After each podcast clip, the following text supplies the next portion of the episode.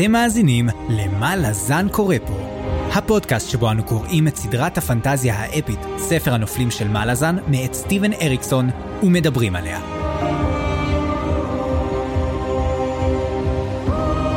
אני צפריר, ואני חיים. והיום פרק מספר 59, שבו אנחנו קוראים את הפרקים 15 ו-16, ונמשיך את החלק השלישי, קוביות הנשמה, בספר סופת הקוצר, הספר השביעי בסדרה. טוב צפריר אנחנו נכנסים uh, עמוק יותר לחלק ועכשיו שהפרקים הם קצרים יותר אני הייתי בטוח שאנחנו יכולים לסיים את הפרק הפעם אבל לא יש לנו עוד uh, זוג פרקים אחר כך וזה גרם לי לחשוב שוואלה זה מתקדם טוב החלק הזה כאילו יש בו קורים המון דברים ויש עוד למה לצפות וזה כל זה עוד לפני שיגמר החלק. כן אני חייב להגיד שאיך אמרת haters gonna hate אז אני לא רוצה לצאת כהייטר אבל הייתה לי בעיה קצת עם הפרקים השבוע. אני לא יודע למה אה, פר, שבוע פעם שעברה שעשינו את זה בפרק הקודם היו אחלה פרקים דברים מגניבים. פה הרגשתי כזה קצת מריחה. אתה יודע זה מין כמו חלק אמצעי כזה בטרילוגיה שאתה ממשיך וזה ולא קורה הרבה דברים זה יותר תכנונים של התכנונים וזה ואתה יודע זה טוב שאתה קורא ספר שאנחנו קוראים חלק שלם או חלק שלוש לגמרי אז זה באמצע. אבל כאילו שקראנו רק את זה זה מרגיש לך טיפ טיפה חסר לפי דעתי. אבל אני הייטר ידוע אז כאילו אני אגיד לך מה? אתה לא הייטר אתה פשוט כנראה חולה באמנזיה. אתה לא זוכר מה קרה בפרקים הקודמים כי בפרק הקודם אתה אמרת את אותו דבר. אז, אז בוא תזכיר לי אז בוא תזכיר לי מה קורה כי אני כבר שכחתי. בטח אני אזכיר לך. בפרקים הקודמים של מלאזן קורה אה, אה רגע. אה, צפריר אני לא כתבתי אה, תקציר הפעם. אני מקווה שזה אוי אה, טוב אני לא אספיק עכשיו לכתוב משהו אבל אה, כן הקלטתי איזה שיר. אז אני אשמיע לך את השיר אני מקווה שזה יעזור אני לא יודע כי תקציר לא כתבתי. אוקיי בוא נשמע את השיר חי. אוקיי.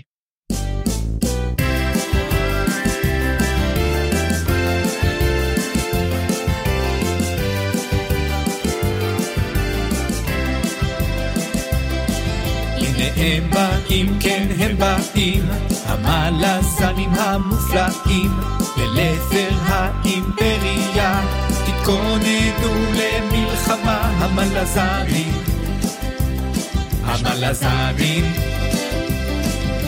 נמלטים הם מלסים, חזון חדש כך מחפשים, עם כסף רב מבן אסכר, מתחילים מערכה חדשה בנכר, המלזנים, המלזנים, המלזנים, המלזנים, המלזנים, המלזנים. תבוא ובאבל תוכניות היא טובה, תוסתר רק כעת היא יד ימינה, שכוליק שבוי וחושבו על מסן גילני. היטלר יוצא למערבים, פרדן סוד גונבת סוסים, וביקו עכשיו דמוית בן בקטנה רק עם נרות, רק עם נרות. אג' הולך לאן שהוא עם מי שהיא, עוד רק אחת היא חורק נמר של חרבי, צפונה ממשיכים ה-SRG עם סרן פדק. נשאר רק לשאול מי דיבר איתה, והאם סין תביא להשמדה, רק תזכה ינטוביס במלוכה, מלזן קורא פה, מלזן קורא פה.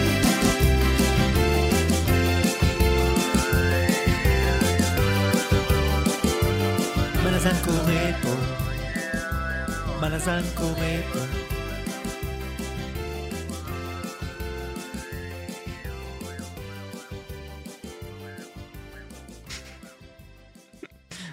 תגיד לי אתה בסדר?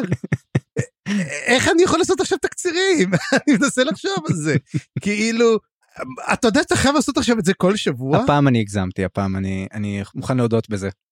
אני מוכן להודות בזה. תשמע, א' זה גוני, אין לי מה להגיד. זה לא כמו, תראה, אתה, אתה כבר חזק בשירים, אנחנו עלינו על זה כבר. אבל אתה יודע, אני רואה את... אני רואה פשוט עכשיו סדרה, אנימציה של מלאזן, שזאת הפתיחה שלה. כן, יש סרט ילדים מלאזני ידוע, וזה בשבילו. אני מקווה שזה גם עזר אבל להבין את התקציר, כאילו... כן, כן, כמובן, כמובן, המלאזנים הנחמדים וה, וה, והחביבים שבאים לעזור לנו אבל לפני שבאמת נתחיל בפרק הזה אה, בואו נתן חסות קצרה ומיד נחזור. התוכנית בחסות גילדת יצרני אבזמי הסנדלים של לבר. הולכים איתכם על בטוח. סתם, התוכנית לא תחת שום חסות, אבל היא כן בתמיכת המאזינות והמאזינים שלנו בפטריון, שעוזרים לנו לשפר את הפודקאסט ולפתח עוד רעיונות לעתיד. אז תודה רבה לכל המאזינות מאזינים, התומכות והתומכים שלנו. אנחנו מאוד מאוד מודים לכם, ובתקווה כבר בקרוב תתחילו לראות כמה שינויים טובים שאנחנו עושים. תגיד, חיים, אתה עכשיו מחובר, כמה יש לנו בפטריון כרגע? שמונה. יאללה חבר'ה עוד שניים אנחנו מגיעים ליעד שלנו אז uh, תצטרפו לנו יש אחלה מדרגות אחלה דברים וממש ממש כיף אצלנו. אז חיים עכשיו um, כל כמובן אנחנו לא רצינו להגיד כל הפרק הזה של מה לזמן קורה פה הוא um, מחזמר. כמו הפרקים של באפי כמו הפרקים שעושים זה פרק שכולו מחזמר. לא כמובן שלא. אז, למרות שזה רעיון טוב אחד לעשות את זה יום אחד כולו נכון? כן כן. כולו מחזמר אנחנו פשוט שרים פה. יאללה. אגב נראה לי פספסת את השירה המונגולית שם. היה אחד בהתחלה ואחד בסוף. אוי השירת גרון המונגולית יואו. גם בפרק הקודם היה גם. מונגולית. הבטחת אתה צריך אתה צריך להאזין לו. כן. כן. אה, טוב בוא נתחיל אז באמת נלך אה, ללת'רס הרחוקה ונתחיל בזה יאללה מה היה לנו הפרקים. אז נתחיל מקטע שעסק גם בהתחלה וגם בסוף בעצם משפחת סנגר תומד ואורוס שעד עכשיו היו דמויות יחסית מ... נגיד מהצדדים ככה לא לא לא תפסו את במה מרכזית ופה הם ככה יותר אה, נכנסות לתמונה ודרכן גם אה, חווינו את אחת הסצנות החזקות אני חושב של הפרקים האלה שזה באמת המפגש עם אה, רולד שכבר הרבה זמן חיכינו וציפינו לראות האם זה יקרה ומה יקרה. וכמו שאנחנו אוהבים להגיד אריקסון לא מחכה יותר מדי כאילו הוא רומז על משהו כמו וואו איזה פסיכי זה יהיה אם רולד סוף סוף ייפגש עם ההורים שלו ואז זה כאילו ואז זה קורה. Uh, ואותו דבר עם איקריום וקרסה שאנחנו אומרים וואי מה יקרה כשהם ייפגשו אז זה קורה באמת נפגשים כאילו לא מורחים אותנו יותר מדי עם הקטעים האלה וזה ממש מגניב. אז uh, נתחיל עם, עם הסנגרים שלום בית במשפחת סנגר יש לנו את אה, מין סעודה כזאת משפחתית אה, של אורוס ותומד שיושבים בשולחן משני קצוותיו כנראה שולחן ארוך מאוד כזאת אפשר לדמיין את הסצנה הזאת בסרט נכון איך הם יושבים כזה ויש אווירה מאוד מתוחה ביניהם. כן זה קצת מזכיר את השולחן של פוטין ככה אתה יודע עם כל האנשים שלו. כן ויש גם וואי יש תקשיב זה זה זה אסוציאציה הזויה אבל יש סרט ישן איטלקי שזה עשו מין אדפטציה לאילוף הסוררת עם אדריאנו צ'ילינטנו לא יודע אם ראית את זה. סרט ישן יחסית והוא כזה קומי עשו מזה קומדיה ושם יש סצנה שבאמת האיש העשיר הזה כי הם הרי החליפו הסוררת הפך להיות הסורר אז האיש העשיר הזה שמגיעה מישהי שמנסה ככה מנסים לשדך לו אותה אז בהתחלה הם יושבים על שולחן ארוך ארוך ארוך ארוך ארוך וכזה היא באיזשהו שלב היא כזה אומרת לו אני רוצה אה, יין אולי תגיש לי יין מר לא מנומס והוא פשוט כזה לוקח את הבקבוק מלידו מזיז אותו 10 סנטימטר וממשיך לאכול. אז זה מה שזה הזכיר לי אז אווירה מאוד מאוד לא טובה ביניהם ואורוס נכנסת בו ממש היא אומרת לו שהוא פחדן ושהוא לא יודע לעמוד על האינטרסים שלהם והאינטרסים של ההדורים בכלל. על זה שהוא אה, בעצם צריך גם במובן מסוים לעזוב את הפנטזיות להציל את המשפחה כי רולד כבר לא לא איתם הם כבר לגמרי לא מאמינים שרולד שפוי ואפילו מתחילים לחשוב על לאחד כוחות עם חנן מוסג שהם זקוקים לו עכשיו שהם uh, צריכים בעצם אותו בשביל לצאת מהברוך הזה. וכל זאת עוד לפני שמגיעים ומזמנים אותם לשיחה עם רולד. אז uh, מה יש לך לומר לסצנה הזאת שהייתה מאוד מאוד כזאת טעונה וחזקה ואפלה הייתי אומר. תשמע זה דבר ראשון אני כבר הזכרת סרט אני אזכיר עוד סרט שהוא גם כן זה זה האזרח קיין. אמ, כל דבר אפשר איך להכניס את האזרח קיין ויש את הצצנה שהקיין עם אשתו ומתחילים לאכול והם אוכלים, אתה יודע, זה מין מונטאז', מתחילים שהם אוכלים אחד קרוב עם השני ומאוד מפרגנים, ואז לאט לאט מתרחקים עד שממש בקצה, כל אחד בקצה של שולחן. וזה במונטאז' מאוד מאוד מהיר, וזה מראה גם כן את הריחוק של uh, תומט ושל אורוס. ומה שגם מעניין הוא שגם כן, אורוס אנחנו לא תפסנו ממנו כל כך הרבה אנחנו יודעים שהייתה אימא שלו אנחנו יודעים שהיא השליטה של מכשפת נוצה אבל כמה היא חזקה וכמה יש לה יכולות זה אנחנו לא יודעים אנחנו רואים את זה גם כן אחרי שאנחנו רואים את הלת'רי שבא לקחת אותם אותו סירין כנר טיפוס חדש שאנחנו נראה אותו גם כן. ש... הוא מאוד מפחדים ממנה. כן. מאוד מפחדים מאורוס ומאי, אה, ותומד עצמו שאנחנו זוכרים אותו, אנחנו נגלה גם כן, האמת מה שאנחנו, כל הצצנה הזאת איתם, אנחנו מגלים כמה מה שחשבנו עליהם הוא לא נכון. וזה בעצם אחת הפתיחות המעניינות שאנחנו יודעים מי טוב כביכול ומי רע, או מה אנחנו חושבים עליהם, ומתברר שאולי אנחנו לא בדיוק צודקים ממה שאנחנו חושבים, או בהנחות שלנו. וגם הפרק הזה נתן יותר לא יודע גם יותר um, הבנה קצת לרולד אבל כל זה בהמשך. כן ואני חושב שבאמת כמו שאתה אומר אפשר לראות שאורוס הופכת להיות דמות הרבה יותר עמוקה עכשיו ומעניינת. וזה בכלל גרם לי לחשוב בכלל גם על תפקיד הנשים בחברה ההדורית. כי אנשים יש להם לכאורה מסורת משלהם ומבנה כוח משלהן וזה נראה כאילו יש אה, אולי אפילו שימוש בקסם שהוא ייחודי לנשים האדוריות או משהו כזה כי נראה שאורות באמת חזקה וזה סוג אחר של כוח משיש לחנן מושג. אז uh, השאלה אם יש פה גם מין מאחוריה עוד uh, אדוריות ועוד כוח שהוא לא רק הכוח ספציפית שלה יכול להיות שיש לה גם כוח פוליטי שנובע לא מהיותה רק אימא של רולד. צריך לזכור שלאמהות יש את האמת שלהן. הרי הן ידעו את כל הסיפור על סקבנדרי, הם ידעו איפה הוא קבור, הרי הם לא יכלו ללכת לעשות את כל המסע הזה לחרב, אילולא אורוס בעצם סיפרה להם את הסיפור, לקחה אותם לילה לפני זה וסיפרה להם את הסיפור, והם גם יודעות את האמת, הן יודעות הרבה יותר אמת ממה שקרה, בעוד הגברים שקועים בתוך האגדות שלהם, הנשים יודעות האמת. נראה פה שיש פה קצת איזה מזימה של אנשים, נותנות כביכול לגברים לשלוט, לעשות, אבל הן מחכות ליום פקודה שבו הן יפעלו. מעניין לראות בעצם האם זה יקרה או לא יקרה כי אורוס נראה כמה שהיא יכולה וכמה שיש לקוח שהיא עוצרת את עצמה ממש אבל עוצרת את עצמה. כן מצד שני זה גם נראה שהיא מתכוננת ולך תדע מתי תתפוצץ ומה יקרה בתוצ... כתוצאה מזה. אוקיי אז בוא נעבור למועצת המלך בעצם שהביאו אותם ל... לדבר מול רולד וכמו שאמרת סירין כנר נשלח אה, וכל השיחה עכשיו בחדר של המלך מתבצעת מנקודת מבטו של הארנט שפעם אחרונה שעזבנו אותו הוא הפך להיות אל לקחו לו עין מחשבת מוצא החלטה עין שלו הפכה להיות הדסטריאן שלו ויש פה סוג של השעיה כזאת שאריקסון עושה לפעמים כאילו אנחנו לא קולטים עדיין מה זה אומר עדיין לא קורה עם זה כלום. נכון חוץ מההבלחה הזאת אצל אודינס אולי לא קרה עדיין עם הארן שום דבר וגם פה לא יקרה איתו כלום הוא סוג של יותר משמש כעדשת מוקד אה, דרכו אנחנו רואים מה, ש, מה שמתרחש וגם שומעים כמה מחשבות שלו אבל ההתחלה שם לפני שאפילו ההורים מגיעים יש את השיחה של טריבן גנול עם אה, רולד שעושה עליו סוג של מניפולציות וזה נגיד מה שהוא היה עושה כבר הרבה זמן. הוא כאילו מתחיל אה, לספר לו את כל המצב הפיננסי ושוקע בתיאור ממש יבש של המצב וגורם לרולד להתחרפן וכשרולד מתחרפן הוא בעצם משחרר לו יותר ויותר הוא אומר לו טוב עזוב אותי טפל בזה אתה וזה כזה תיאור עצוב כאילו איך הבירוקרטיה והאפרוריות עולים פה על המהות וגם על הערמומיות של טריבן גנול קצת נכון? טריבן גנול משחק משחק מאוד מאוד אה, דק הוא הולך על חבל דק אנחנו רואים גם כשבנקודה מסוימת כמעט רולד אה, מתעצבן עליו הוא קולט שהוא הלך יותר מדי רחוק אבל הוא יוצא מזה מאוד מאוד יפה טריבן גנול הוא טיפוס מאוד מאוד מסוכן. כן. זה נראה לי ברור נכון. וגם אה, הרי כל, כל הסיפור פה זה על זה שבעצם נראה לי גם טריבן גנול לא יודע מה בדיוק רולד האם הוא שפוי או לא שפוי עד כמה הוא לא שפוי נגיד את זה ככה ובאמת הוא משחק עם זה והוא מוכן אפילו להסתכן מאוד כשהוא עושה את זה אבל לכאורה הוא מצליח לא רע.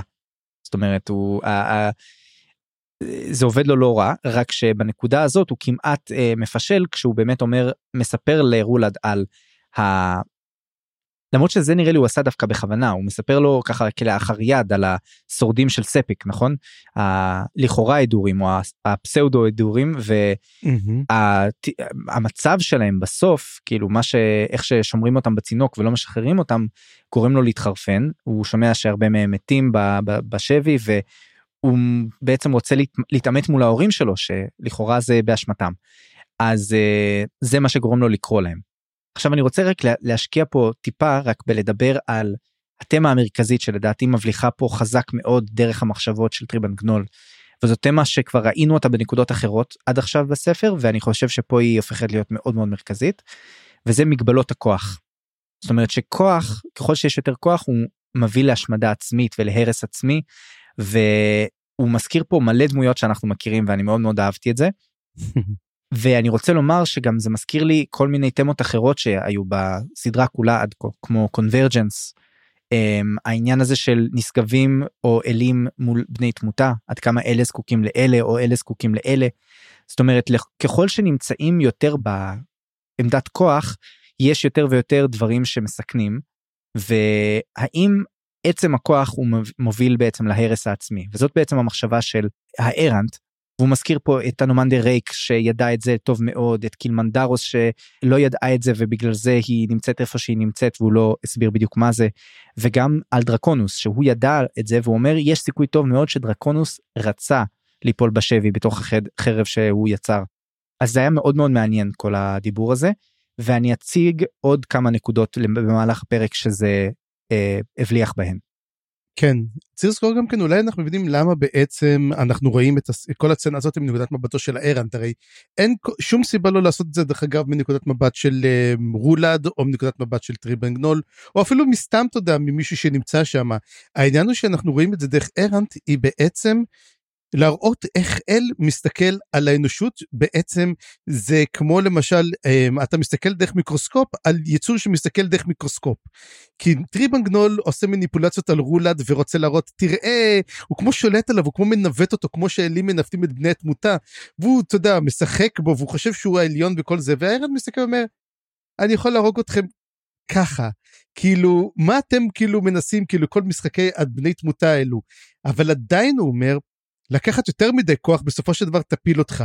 וזה סיכוי מה שיקרה לטריבנגנול כי הוא רואים כמה הוא מנסה לצבור כוח כמה הוא מנסה לבודד ולעשות. אנחנו דרך אגב הפרקים האלו ממש ממש נותנים ממש דגש על טריבנגנול זאת אומרת אנחנו מכירים את הבן אדם וראינו אותו אבל אנחנו מגילים כמה הוא נבזה וכמה וגם בדיוק הנקודה שבסוף הפרק מגיע מגלה לנו כמה דברים חדשים לגביו.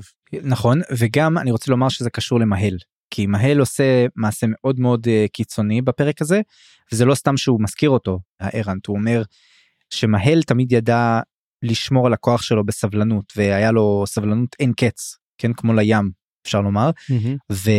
והארנט אומר לי אף פעם לא הייתה את הסבלנות הזאת אבל אנחנו רואים שהסבלנות של מהל כנראה הולכת ופקה עם הזמן.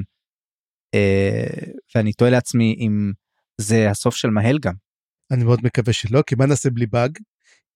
אבל זה גרם לי לחשוב הרי הארנט הוא אל קדמון אנחנו די סגורים זה הוא מכיר את קלמנדרוס הוא מכיר את דרקונוס זה מישהו שאתה חושב שאנחנו כבר נתקלנו בו באגדות ולמעשה לא שמענו עליו?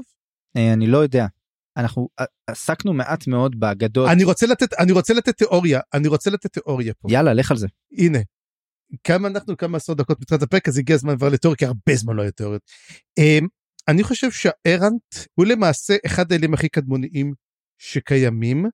הרי יש לנו את כל יש לנו את כל הגזעים נכון? אנחנו גילינו שלכמה מה, מהגזעים האלו יש הם הפכו להיות אלים. הרי ראינו שיש את הג'גהותים. אין להם יש לג'גהותים אל כלשהו. אנחנו לא יודעים לג'גהותים יש אל או מישהו שלהם. או הפורקול אסייל אנחנו לא יודעים. למרות שהוא לא נראה כמו פורקול אסייל כי הוא היה המחשבה הראשונה שלי אני חושב שלמעשה הארנט הוא האל של הארס'אל. אותם ארס'אל ישנים וקדמונים, אני חושב שהוא האל שלהם, או שהוא לפחות היה פעם ארס'אל. אני חושב שהוא כן הוזכר שהוא היה האל של הפורקרול אסייל. הוא היה אל שלהם, בגלל זה הוא אמור להיות קדמון יותר מהם. כן. הוא אמר שהוא השתמש בהם. זה כן, הוא השתמש בהם. אני חושב שהוא קשור איכשהו לארס'אל. אז אתה אומר שהוא היה של הארס'אל, ואחרי זה הפך להיות האל של הפורקרול אסייל? כן, הוא מין מאוד מאוד קדמון, הוא מין כל פעם לוקח על עצמו, אני לא בטוח אם הוא היה בעצם האל של הפורקרול אסייל. לדעתי הם היו אה, המאמינים שלו, כי הוא אה, נאמר שהוא טבח בהם. יכול להיות שהם היו מאמינים שלו, כן. יכול להיות שהם היו מאמינים שלו, כן. אנחנו נראה עוד רמז לזה, בגלל זה אני רוצה לדבר על זה, אנחנו נראה על זה עוד רמז בפרק, וזה, וכל פעם, אריקסון יש לו את הקטע הזה, הוא מכניס לך רמזים קטנים פה ורמזים קטנים שמה, ואתה צריך להרכיב אותם ביחד. אה, אני אתן פה גם כן רמז שאנחנו אולי נראה את הארץ יותר מאוחר בפרק הזה. וטוב, זה באמת אה, תיאוריה מעניינת ונראה לאיפה זה מתקדם. אני חושש מאוד לבאג. בוא נגיע לסצנה שמביאים בעצם את ההורים, אה, תומד ואורוס, שיש את הקטע הזה עם סירין קאנר שנורא עצבן אותי. וואי, זה נראה לי הדמות השנואה החדשה עליי. החדשה השנואה עליי, שהוא פשוט נראה ומתנהג כמו חלאה ולא ברור לי מה, לאיזה כיוון זה הולך איתו, אבל הוא כאילו ממש אה, נבזי כלפיהם, ולא ברור כל כך אם זה רק עניין כזה של אדורים מול, מול אה, לת'רים, או יותר מזה מעבר לזה, זה נראה כאילו יש לו איזה משהו נכלולי כזה, איזה משהו סוטה אפילו, איך שהוא מתואר, ולדעתי הוא, הוא הולך לחטוף מאורוס, זה התחזית שלי לפחות. לא, לא, כן, די גני, אבל תקשיב לדבר, סירין קנר הוא לא שונה מכל השאר שאיקרוס אינביקטד אה, סוחר לעצמו, טריבן גנול. הם לוקחים בכוונה את הסוטים, לוקחים את אלו שווים. אה, הרי גם היה את ית'ונר, שגם כן הוא כזה, אגב, איפה נעלם ית'ונר? אבל הוא לא פטריוטיסט, הוא לא פטריוטיסט אבל אה, סירין. בדיוק, אבל, אבל זה בדיוק, אבל זה בדיוק אותם אנשים שהוא לוקח. כמו שקרוס לוקח את ית'ונר, ככה גם טריבן גנול לוקח את אה, סירין קנר. זאת אומרת, הם לוקחים בכוונה את האנשים שאוהבים להתעלל בהם. אני רואה המון המון את האהבה שלו, כאילו, הם, יש להם את האהבה הזאת של אנשים כלואים וסגורים. גם יספדר הרי הולך עם נשים שהן כלואות.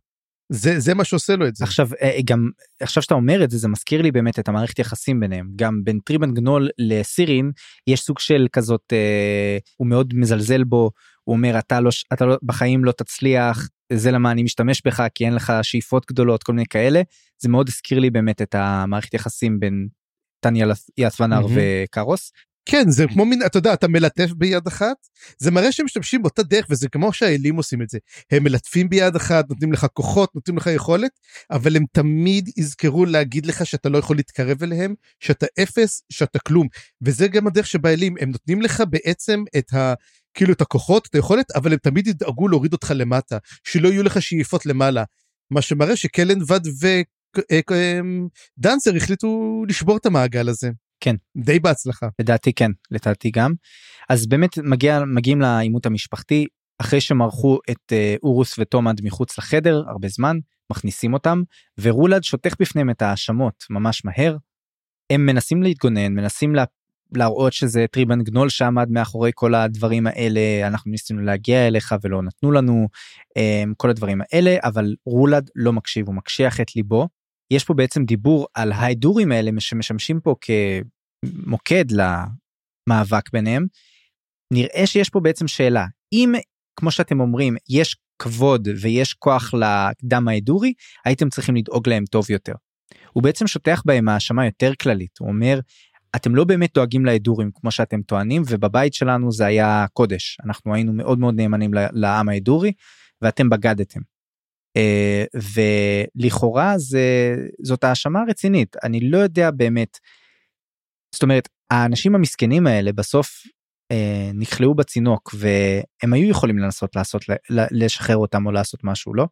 תומד אומר את זה וזה אחד, אחד הדברים שאני אה, אהבתי בפרק הזה זה שתומד אומר לו אבל הם מדוללים זה, זה לא הם לא אידורים בעצם מה שמראה את הגזענות של תומד. כן. ושהוא הוא, הוא באמת עשה את זה, זה לא, בהתחלה אני חשבתי שמי שעשה את כל זה זה טריבן גנול עשו את זה, מישהו אחר שהם שמו, לא, זה באמת תומד. ובעצם אנחנו חושבים שתומד לפחות הוא טוב, או לפחות בסדר, או אנחנו מנסים למצוא לו כמה איכויות שאולי, אתה יודע, יהיו בסדר. לא, תומד הוא באמת זה שכלא אותם, הוא זה שגרם להם למות, גם הוא אמר אין לי בעיה שימותו, אוקיי, הבאתם, הבאנו אותם, אבל לא, אי אפשר להציל אותם, הם, הם לא אדורים. הם, תומד חוטא בצביעות. ועל זה הוא באמת משלם, בגלל זה לא כל כך, אתה יודע, אני דווקא תמכתי פה ברולד, ורולד אומר, אתם אמרתם משהו אחד, אתם עושים משהו אחר, איך אתם עושים את זה? כן. אין לו כבר יכולת יותר לענות. רולד רואה את הצביעות שלהם. דרך אגב, גם הארנט אומר גם, רולד לא מטורף, הוא שפוי לחלוטין. הם גם מודים בזה אחר כך בצינוק. הם גם מודים בזה. כן. מה שמראה שבעצם, האם באמת רולד מטורף לגמרי כמו שחשבנו או שלא? האם האל הנכה שחרר אותו לרגע מזה, או שאולי האל הנכה דווקא אה, עזר לו בשלב הזה להיות קצת שפוי, כי הוא היה צריך את המהלך הזה. זאת גם אופציה, הרי אנחנו לא יודעים באמת מה רמת השליטה של האל הנכה ברולד, אבל אני גם אגיד שה... ה, אתה אומר נכון מאוד יש פה בעצם סוג של צביעות אבל הצביעות הזאת היא, היא, היא מאוד מאוד בוטה כי הרי הם הצילו את ההידורים האלה הם לקחו אותם מספיק והם יצאו נגד המלזנים אחר כך במסע נקמה. אז המסע נקמה הזה מוכיח שהם היו מספיק הדורים בשביל לנקום אותם אבל לא מספיק הדורים בשביל להציל אותם. וזה ממש בעייתי כאילו זאת אה, אני חושב מכה ניצחת לאידיאולוגיה של אה, תומד כרגע. וצריך לזכור שבעצם הספיקים הם הסיבה שהמלזנים הגיעו בכלל ללת'רים אז האם כל המלחמה וכל הדברים על דבר כל כך פעוט שהם לא היו אפילו צריכים להתקרב לשם? שאלה מצוינת. מעניין. ונעבור לעונש שלהם שבאמת כלאו אותם באגף החמישי שזה אותו אגף מוצף שגם הארנט מתגורר בו ומכשפת מוצא כל הדבר הזה. והארנט בשלב הזה כבר אומר אה, זה כנראה הסוף. ברגע שרולד שולח את ההורים שלו לצינוק נעשה פה איזשהו מעשה שיטה את הכף. ולדעתי זה באמת קשור לעובדה שהם עכשיו ייאלצו באמת לחבור לחנן מושג או משהו כזה ונראה באמת איך זה יתבצע טיפה בהמשך. אז בצינוק שמה פוגשת אותם אה, או רואה אותם ומקשיבה בסתר אה, מכשפת נוצה. והיא מודעת לתוכנית שלהם לחבור לחנן מושג היא שומעת שרולד לא נשמע להם משוגע שגם לי זה היה קצת מוזר בהתחלה אבל עכשיו שאנחנו מדברים זה פתאום יותר הגיוני לי. והיא חושבת מה לעשות עם ההתפתחות הזאת והיא שוקלת לידע את חנן מושג. והעניין הוא שיש לה פה איזושהי נגיעה אישית כי מכשפת נוצה עדיין נותרת טינה חזקה מאוד לאורוס ובכלל על נשים האדוריות למעגל הנשים. אז השאלה כמה היא תשתמש בזה וכמה היא תנסה לנצל אותם בשביל באמת אה, הברית שהיא עשתה או רוצה לעשות עם חנן מושג וכמה היא תשתמש בזה כדי לנקום בהן ולנצל אה, את זה למטרות האישיות שלה נראה איך זה ית, ב, באמת אה, יצא פה לפועל מה אם יש לך מחשבות בכיוון הזה אני אשמח לשמוע. יש לי מחשבות שמכשפת מוצם היא הרבה יותר טיפשה ממה שהיא חושבת שהיא. היא נתונה להמון רגשות. היא לא master planner.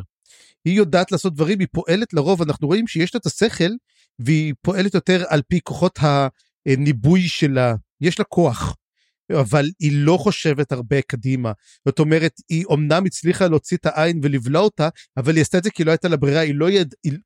היא הגיעה למצב שהיא נדקרה כמעט למוות. היא הגיעה למצבים פחות טובים והיא תסכים לחסל את הכל בשביל לנקום בנשים. היא יכולה לעשות את זה. אפילו אם זה משהו שיהיה נגדה ויפגע בה, היא תעשה את זה. אז אני מאוד מאוד חושש בעצם לאורוס, לכל הנשים, ומכשפת מוצא, אתה אומר שבאמת אתה לא אוהב את uh, סירין כנר, שבאמת הוא, אתה יודע, הוא מן ה... אני קורא לו רשע קרטוני, הוא כזה מין רשע כזה כי הו הו הו for the evils, הוא עושה את זה. היא הדמות שאני הכי לא סובל זה מכשפת מוצא, כי היא יכולה להיות כל כך הרבה יותר, יש לה את כל האופציות. להיות דמות נהדרת ודמות של אנחנו ממש נריע לה והיא עושה דווקא למה כי יש לה רעות ויש לה מרירות וקשה מאוד להיות איתה לחבב אותה. אז אני חושב שהיא לא תהיה בסדר ואני כבר מחכה בעצם למותה הקרוב. אוקיי okay, ובאמת אם הזכרנו את חנן מוסג בוא נעבור לתוכנית שלו ולסצנה הפסיכית שהוא קוראת איתו. אז אנחנו עוברים למערות המסתור של חנן מוסג אה, יש שם איזשהו חדר מתומן מוזר. ואני אומר את זה כי עד עכשיו לא נתקלנו בחדר מתומן נכון זה סוג של תיאור אה, יחסית מיוחד או שזה מזכיר לך את הסידנס. הסידנס נאמר שהוא מתומן? אני לא זוכר אני שואל. לא זוכר גם. בכל מקרה חדר מעניין שמסתבר שזה סוג של מקדש שהוא בנה אותו וצריך עכשיו לקדש את המקדש הזה.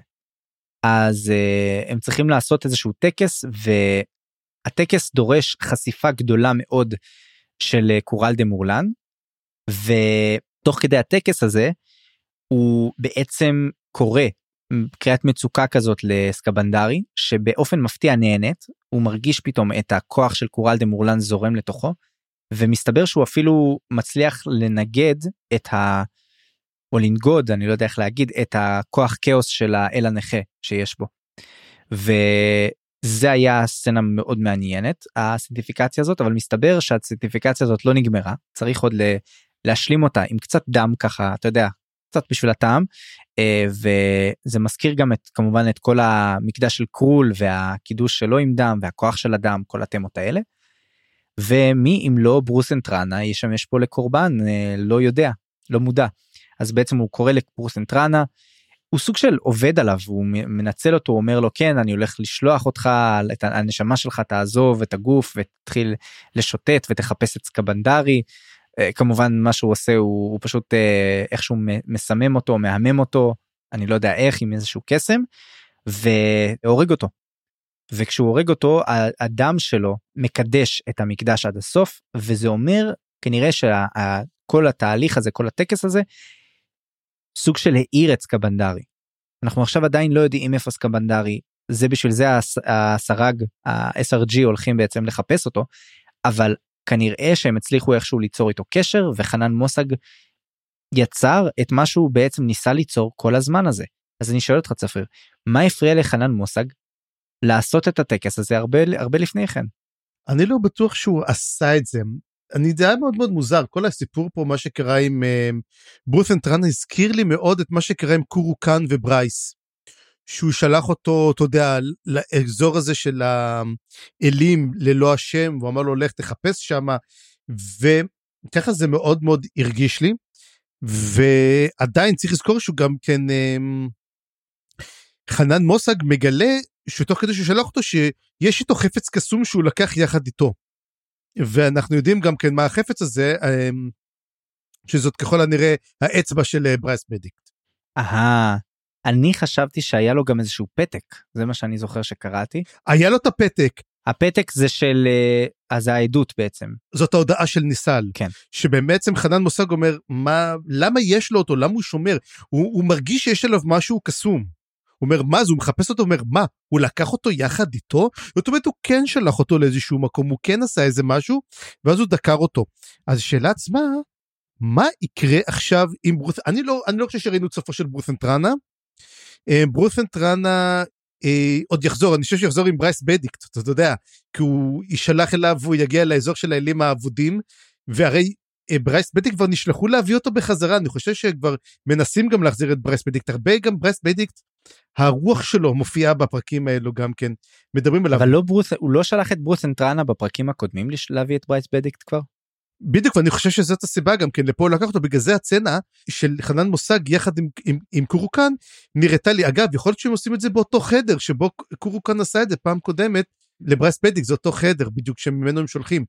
הדבר הזה אבל כל מה שמזכיר לסנטיפיקציה מאוד מזכירה לי את מה שאנחנו נדבר עליו בהמשך הפרק הם, על מועדון ה-SRG כי יש קשר גם כן למה שהם עושים ולמה שיקרה פה.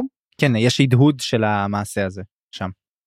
ביד יש הדהוד מאוד מאוד גדול וגם ברוס אנטרנה צריך לזכור שהם מדברים לפני זה ברוס אנטרנה אומרים איפה? ואומרים ברוס אנטרנה מת. מה קרה? הוא נעלם ואומרים שרצחו אותו. זאת אומרת זה בעצם ה, אה, מה שיודעים בלת'ר שברות'ן טרנה מת כי הרי הוא לא נמצא שם הוא די זנח את הכל את כל התפקיד שלו וכמובן שזה מה שאומר אני חושב טריבן גנול אומר את זה ששואל אה, רולד איפה הוא נמצא? זאת אומרת הוא כנראה מת רצחו אותו מתנגדי שלטון, אתה יודע, ככה כיף יותר להגיד ויותר נותן יותר תירוץ בשבילם. אבל בכלל, ברות'ן טרנה דמות שאני מאוד מאוד מחבב. אמ, גם חנן מוסג, אתה יודע, אני לא בטוח שלגמרי אנחנו קולטים מה התוכנית שלו. הוא גם כן, אמ, הוא יוצא קצת טיפה יותר חיובי, אתה יודע, הוא מנסה להתנגד לאל הנכה, אבל איך תדע מה הוא מנסה באמת לעשות? הוא גם מאוד מסוכן. או, ודאי. הוא מרשה לעצמו לקחת סיכון ענק בשימוש כאילו באל הנכה. כאילו כמה כמה היובריס צריך בשביל אה, להגיד הוא בטוח שהוא ישלוט עליו כי הוא אומר אוקיי אני יודע אבל צריך לזכור את זה שבעוד שהרבה לא יכולים uh, חנן מושג הוא יכול לשלוט בקורל דה מורלן טהור זה קצת כמו שאורוס יודעת לעשות זה כוח מאוד מאוד חזק שבדרך כלל אין. מה שמאוד מדהד את מה שקורה עם ה-SRG גם כן על היכולת לתעל בעצם טהור את הדבר הזה. כן.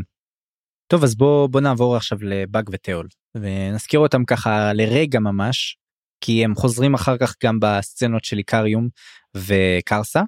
אז אה, נזכיר רק שהיה סצנה קטנה שהם נפגשים בהולדוז אה, שהם פוגשים שם את ראקט ופוגשים אותה בגדול אני חייב לומר כי היא פשוט literally פשוט גדולה היא יש עושה איזושהי אשליה שהיא אישה גדולה ושם אנחנו מגלים את הקינקים של uh, תהול וזה ממש מצחיק.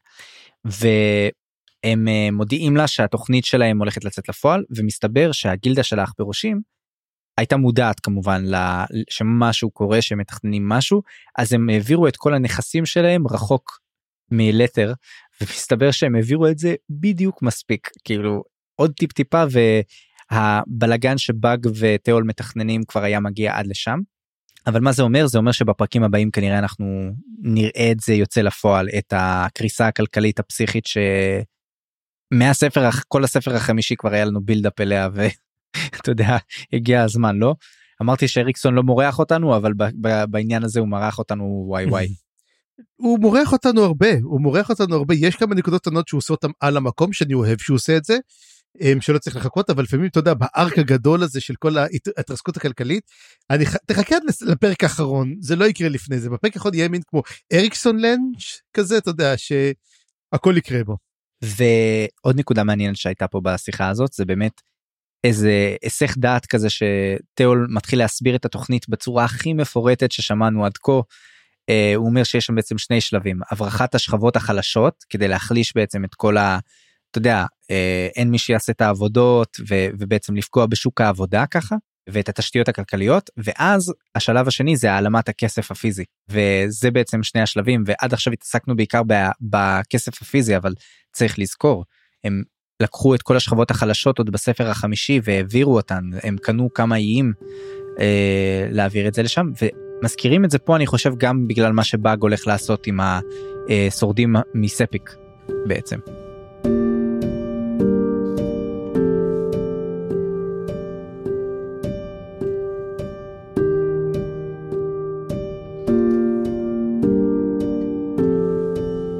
אוקיי אז אה, בוא נעבור באמת לקרסה ואיקריום והמפגש הגדול שם כי הרבה דמויות נפגשות. אז אה, לפני כן יש לנו כל מיני תיאור של ריבים קטנים כאלה עם סאמר דב וקנאה מבצבצת אה, היא אומרת אני אלך עם הטקסיליאן אני אלך עם זה והוא, והוא אומר טוב תלכי תעשי מה שבא לך והיא אומרת לו למה זה מפריע לך. קיצור כן נראה לי זה לגמרי שיפ אה, הולך וגובר רק שהפעם נראה שגם קרסה לא לא בטוח מבסוט על העניין. אה, שמע זה זה מוזר זה מוזר כל הסיפור הזה אני אני מקווה שזה יצא מעניין אבל uh, צריך עכשיו לדבר אם זה קרסר דב או סמרסה אורלב. מה אתה חושב? אני רק אזכיר דבר אחד ש...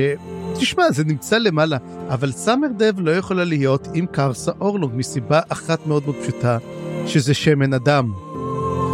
ואם הוא יהיה איתה היא פשוט תשתגע היא פשוט תתחרפן. אנחנו שכחנו מזה מה שקרה לאישה האנושית שהוא היה איתה בספר הרביעי. תראה אני לא יודע אז הוא היה גם ממש תחת השפעה של שמן אדם אבל יכול להיות שזה העניין אבל אתה יודע. השמן אדם כל כך ספוג בו, הוא כבר, אתה יודע, הוא אומר, בא לי לטייל, אז הוא איך הוא יטייל? הוא פשוט יוצא החוצה, כאילו כל הקסמים לא עובדים עליו. הוא עד כדי כך זה ספוג פה, כל הנושא נכון, הזה. נכון, אבל מצד שני, אתה יודע, אולי יש אמצעי הגנה, אני לא יודע מה יש בעולם המלזני בקטע הזה, אבל אולי יש אמצעי הגנה, אמצעי מניעה. אם הם באמת ירצו לגרום לזה לעבוד, אולי יהיה להם דרך, אבל uh, צריך קודם שירצו וצריך שיהיה לנו מעניין בתור קוראים לראות את זה מתפתח. כן, אבל איכשהו אני לא יודע למה, אני חושב שאולי זה בגלל המקריא שהוא מקריא את סמר דב בתור הודית, וזה פשוט לא מצליח לי, לא מצליח להבין למה סמר דב נמצאת פה. אין היגיון בכל הקטע שלה, בכל המילה שלה. תראה, אבל בתור דמות היא, היא, היא לא דמות רעה. היא גם, היא, היא, לא, היא, לא, היא לא מעניינת, סליחה, היא לא עושה כלום, התפקיד שלה היא רק לדבר עם אחרים שהם הרבה יותר מעניינים. איך זה, האססור הוא הרבה יותר מעניין, הטלקסני הוא הרבה יותר מעניין, הם דמויות מעניינות. אולי קשה לו לכתוב דמויות של נשים, אני לא יודע. לא חושב, אני לא חושב, יש הרבה דמויות של נשים מצוינות, אבל אני חושב שכן, אה, בפרק הזה ספציפית, היא ממש מקבלת קצת יותר אה, עניין, ו, ודרכה אנחנו רואים עוד דברים מעניינים פה, אני חושב, בפגישות האלה. אז בזמן הזה, יש לנו בעצם את טרהלק ויד, שנזכר באגדה גרלית עתיקה, על איש בשם סידילק לשון נחש, לא להתבלבל עם גרימה לשון נחש, שעוד בזמן של דסמבלקיס אה, הגרלים נלחמו עבור דסמבלקיס והוא היה הגנרל שלהם. אנחנו מקבלים גם איזשהו הסבר אה, כזה תרבותי שהגרלים מאוד לא אוהבים להרוג אה, דווקא זרים. זאת אומרת כשהם הורגים אחד את השני יש לזה איזושהי סיבה זה ברור זה מובן מלחמות על שטח או כאלה כשהם נלחמים נגד זרים זה נחשב כמו סוג של חטא או זה מטמא אותם הם צריכים לעבור טקסי טיהור. ואני אומר את כל זה כי האותו סידילק עבר הרג הרבה מאוד אנשים והוא הרג ספציפית עם שקוראים להם טס. שאני לא הצלחתי להבין אם זה מישהו שאנחנו אמורים להכיר שפשוט הגרלים קראו להם בשם אחר או שזה באמת מישהו שאנחנו לא מכירים. כי יש פה סיפור מעניין שכשהם אה, הרגו את אחרוני הטסים נשאר רק ילד אחד. והילד הזה לפני שהם הצליחו להרוג אותו הגיע בעצם אה, דמות כלשהי מאיזשהו משעול עם שבעה כלבים שדיבר בלשון האימפריה הראשונה ולקח את הילד הזה אמר אני מבין למה הרגתם את כל השאר אבל אני לא אני צריך את הילד לקח אותו החביא אותו או מה שזה לא יהיה ואחרי זה גם מסביר שסידילק היה לו איזשהו סוף עגום שהוא מת בשיבה רעה מה שנקרא. אני תוהה לעצמי האם אנחנו אמורים להבין מפה משהו האם זה קשור ל, לאירועים שאנחנו קוראים עליהם עכשיו או שזה משהו שהוא יותר כמו השלמת לור או world building יותר כללי. אני אתן לך את התיאוריה שלי. לך על זה. אה, הרי הטס עצמם היו ארסלים והילד שנותר היה ארנט. אוקיי אוקיי מעניין. אני חושב שמי שיצא משבעה כלבים זה היה אדג'ווקר. לאדג'ווקר היו שבעה כלבים? הרי יש את הדרגות, צריך לזכור שיש את הדרגותים. הד... השאלה אם זה היו השבעה כלבים של הדרגות או שבעת כלבי הצללים. לכאורה זה, זה הורגש שזה יותר כלבי צללים מאשר כלבי אופל, שהדרגות הם כלבי האופל, ונכון, נכון? כן, לא, הדרגות הם כלבי האפלה, והם, כן. ואגב, צריך לזכור שהדרגות היו גם, אני חושב דווקא, דווקא אישית חשבתי יותר שהם היו הדרגות, אני אגיד לך למה, כי הדרגות הם, היו להם, היו להם חיות מחמד, שזה היו הארסל. אם אתה זוכר שאוסרק לוקח את, אמ, איך קוראים לבן שלו? כבר שכחתי. אה, לאומן, לא. לאוריק, לא, לאוריק, לאוריק. אז כשהוא uh, לוקח את לוריק uh, לעבר רחוק, הוא רואה את הדרגוס יחד עם הארסל, הוא אומר מה? הוא אומר, לא, זה חיות המחמד שלהם, שבעצם הדרגוס הם גידלו אותם, והם הרגישו שייכים להם. ולכן כנראה הארסל לא נשארו מהם הרבה, ולכן הגיעו הדרגוס ובעצם שמרו, אמרו, אי אפשר לגרום להכחדה של גזע שלם, ולכן לקחו אותו ובעצם שמרו עליו. אני חושב שמי שזה היה, זה היה הארנט. אותו ילד אחרון, הוא למעשה הארסל האחרון שקיים. האם השאלה, הוא הבן של טרל סנגר ואותה אחת שאנסה אותו? או זו אודינס, נכון? אה, היה לנו שתיים. רגע, ארסל... לא, אתה מדבר על... לא, אז סליחה, מננדורי אנסה את אודינס, טעות שלי, אבל טרל סנגר אנסה אותו ארסל. נכון, ואחרי זה גם היא הייתה עם אה, בוטל. כן, אז זאת השאלה, האם יש קשר, האם זה ילד שלהם, או לא, אני לא יודע אם היא אנסה את בוטל, אני יודע שבוטל רק מתקשר איתה. וצריך לזכור את זה, ש, אה, שתיאמבר הייתה ארסל. ואנחנו רואים את זה שיש להם את העיניים הצהובות, ואנחנו נתקלים בזה, או דרך אגב, על... אז אולי זאת תיאמבר? יש סיכוי שזאת תיאמבר. אבל אז היא עתיקה עתיקה וגם זה גורם לי לחשוב אולי הבעיה היחידה בתיאוריה היפה שלך זה שהגרלים לא נראה לי הם עם כזה עתיק הם עם קדום, הם היו, הם כבר לחמו באימפריה הראשונה. אבל צריך לזכור גם כן שגם אתה, גם זה לפני, זה לפני, אה, זה הרבה אחרי הארסל. כן, אבל כנראה שרדו, לא יודע. טוב. אה, צריך לזכור גם כן, צריך לזכור שגם כן, אה, גם קטנו, כל השבט של קימלוק, גם כן היו באימפריה הראשונה, כל הזמרי, כל הספיריט ווקרס, גם כן היו שם, זאת אומרת, האימפריה הראשונה מאוד מאוד חזקה בממלכה של זאת, אגב, למה קראו לו לשון נחש? הוא חטף חרב ולפה והיא חתכה לו את הלשון, אז הלשון שלו הפכה להיות מפוצלת, בגלל זה הוא נקרא לשון נחש. אז זה היה פרט נחמד. לא כמו גרימה שדברי התועבה שלו נאמרו, אלא זה. אה, אבל בכלל זה היה... צפיר, בלי, בלי ספוילרים, בלי ספוילרים. אוי, סליחה, סליחה, סליחה, גרימה, סליחה. יש פה אנשים שלא קראו את uh, שר הטבעות. סתם, uh, אז, אז אני חושב שכן. Uh... אתה יודע מה, מה אני יכול להגיד לך לפה? you have no power here.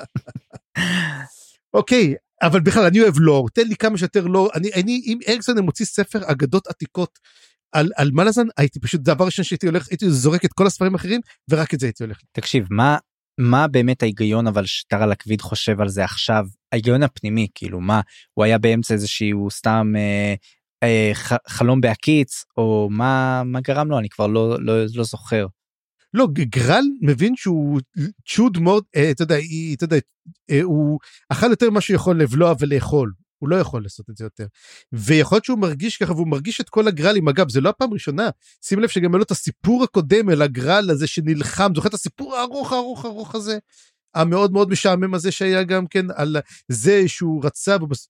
לא זה היה בכלל אה, הסיפור של אה, מה שמו?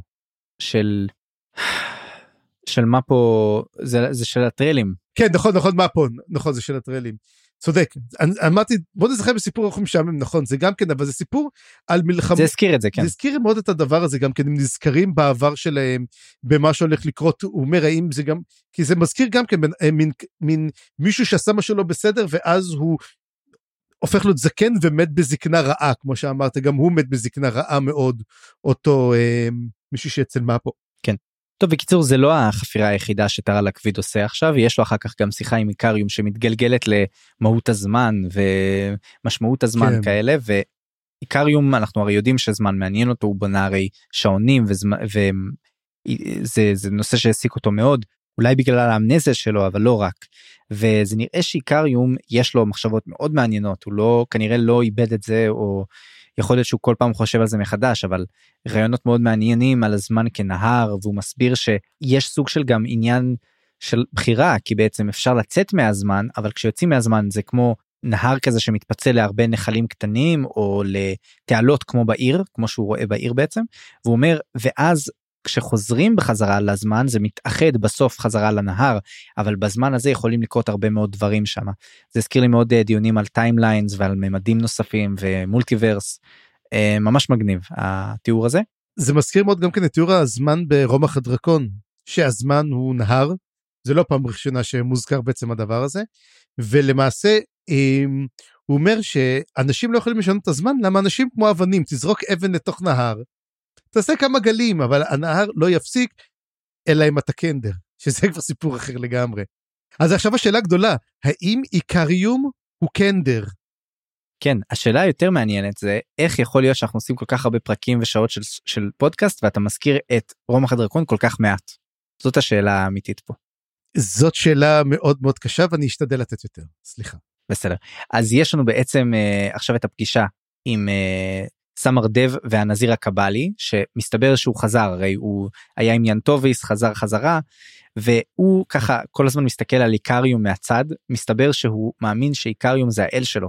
ווואלה שמע זה הגיוני זה מסתדר עם התיאוריה שהאל השתגע שהוא מרוב שהוא נאלץ לשהות לתפילתם של כל הצדדים הוא פשוט עם הזמן כבר הלך ואיבד את זה. אז השאלה שלי היא האם הארנט לא מתאים גם לתיאור הזה כי הארנט הוא גם מתואר כסוג של כזה סנילי שהוא כאילו כבר כל כך קדום וכל כך אה, זה שהוא סוג של איבד את הכוח שלו איבד את הדרייב שלו הוא כבר לא יודע כל כך מה הוא עושה.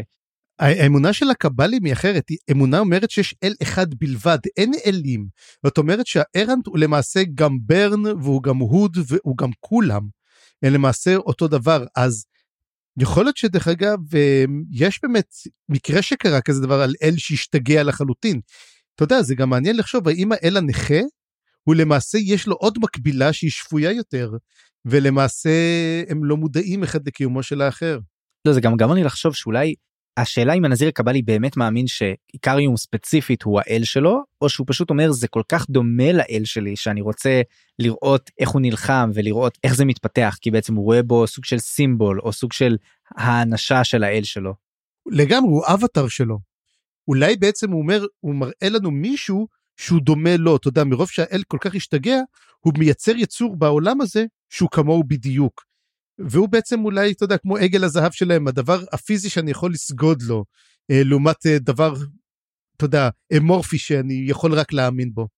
כן, ואחרי זה גם הוא סוג של בשנייה עולה על התוכנית של באג ותיאול.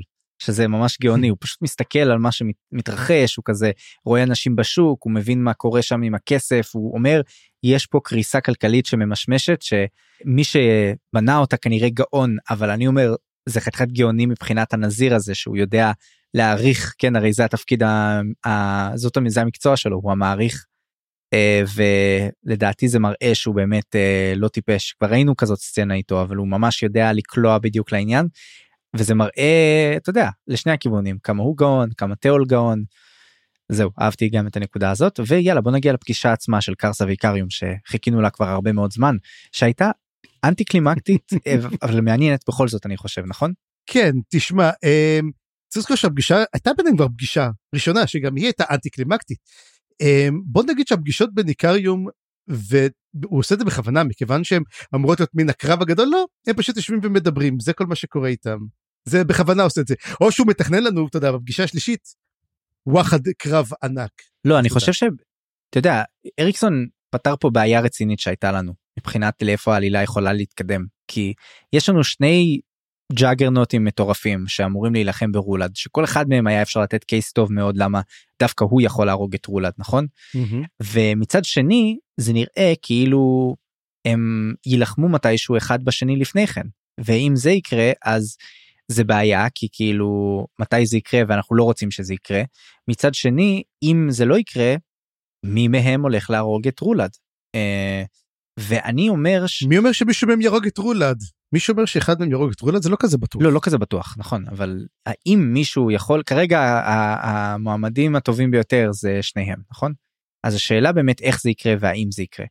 והוא פותר פה בעצם את הבעיה. יש לנו גם מועמדים נוסיפים אגב יש גם מועד עוד יותר שבגלל הפרק האחרון שזאת אורוס שיש סיכוי שהיא תעשה את זה.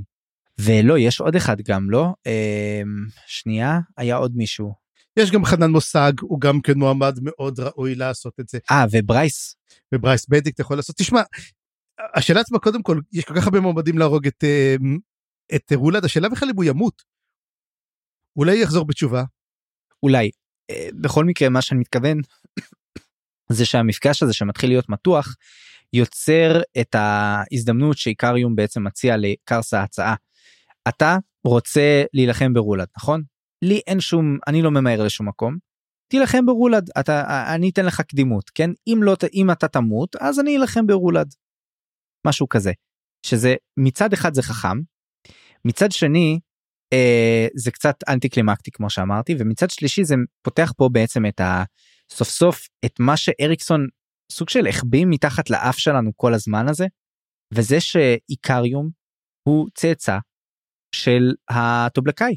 וזה מה שהוא רואה, רואה בעצם בעיניים שלו. כשקרסה מסתכל בעיניים של קריום הוא רואה את הדם הג'אגי שלו ואומר יש בו דם טובלקאי.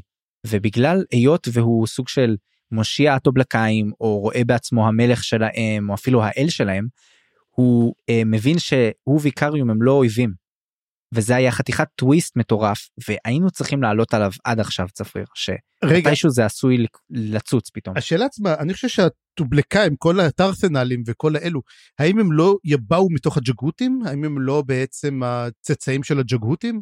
אה זה יכול להיות אבל אנחנו יודעים שהג'אגים... אז בגלל זה הוא רואה בו בגלל זה הוא רואה בו בגלל זה הוא רואה בו טובלקאי אנחנו לא יודעים אנחנו יודעים שבעצם אבא שלו היה גוטוס האם אמא שלו הייתה טובלקאית זה בעצם השאלה.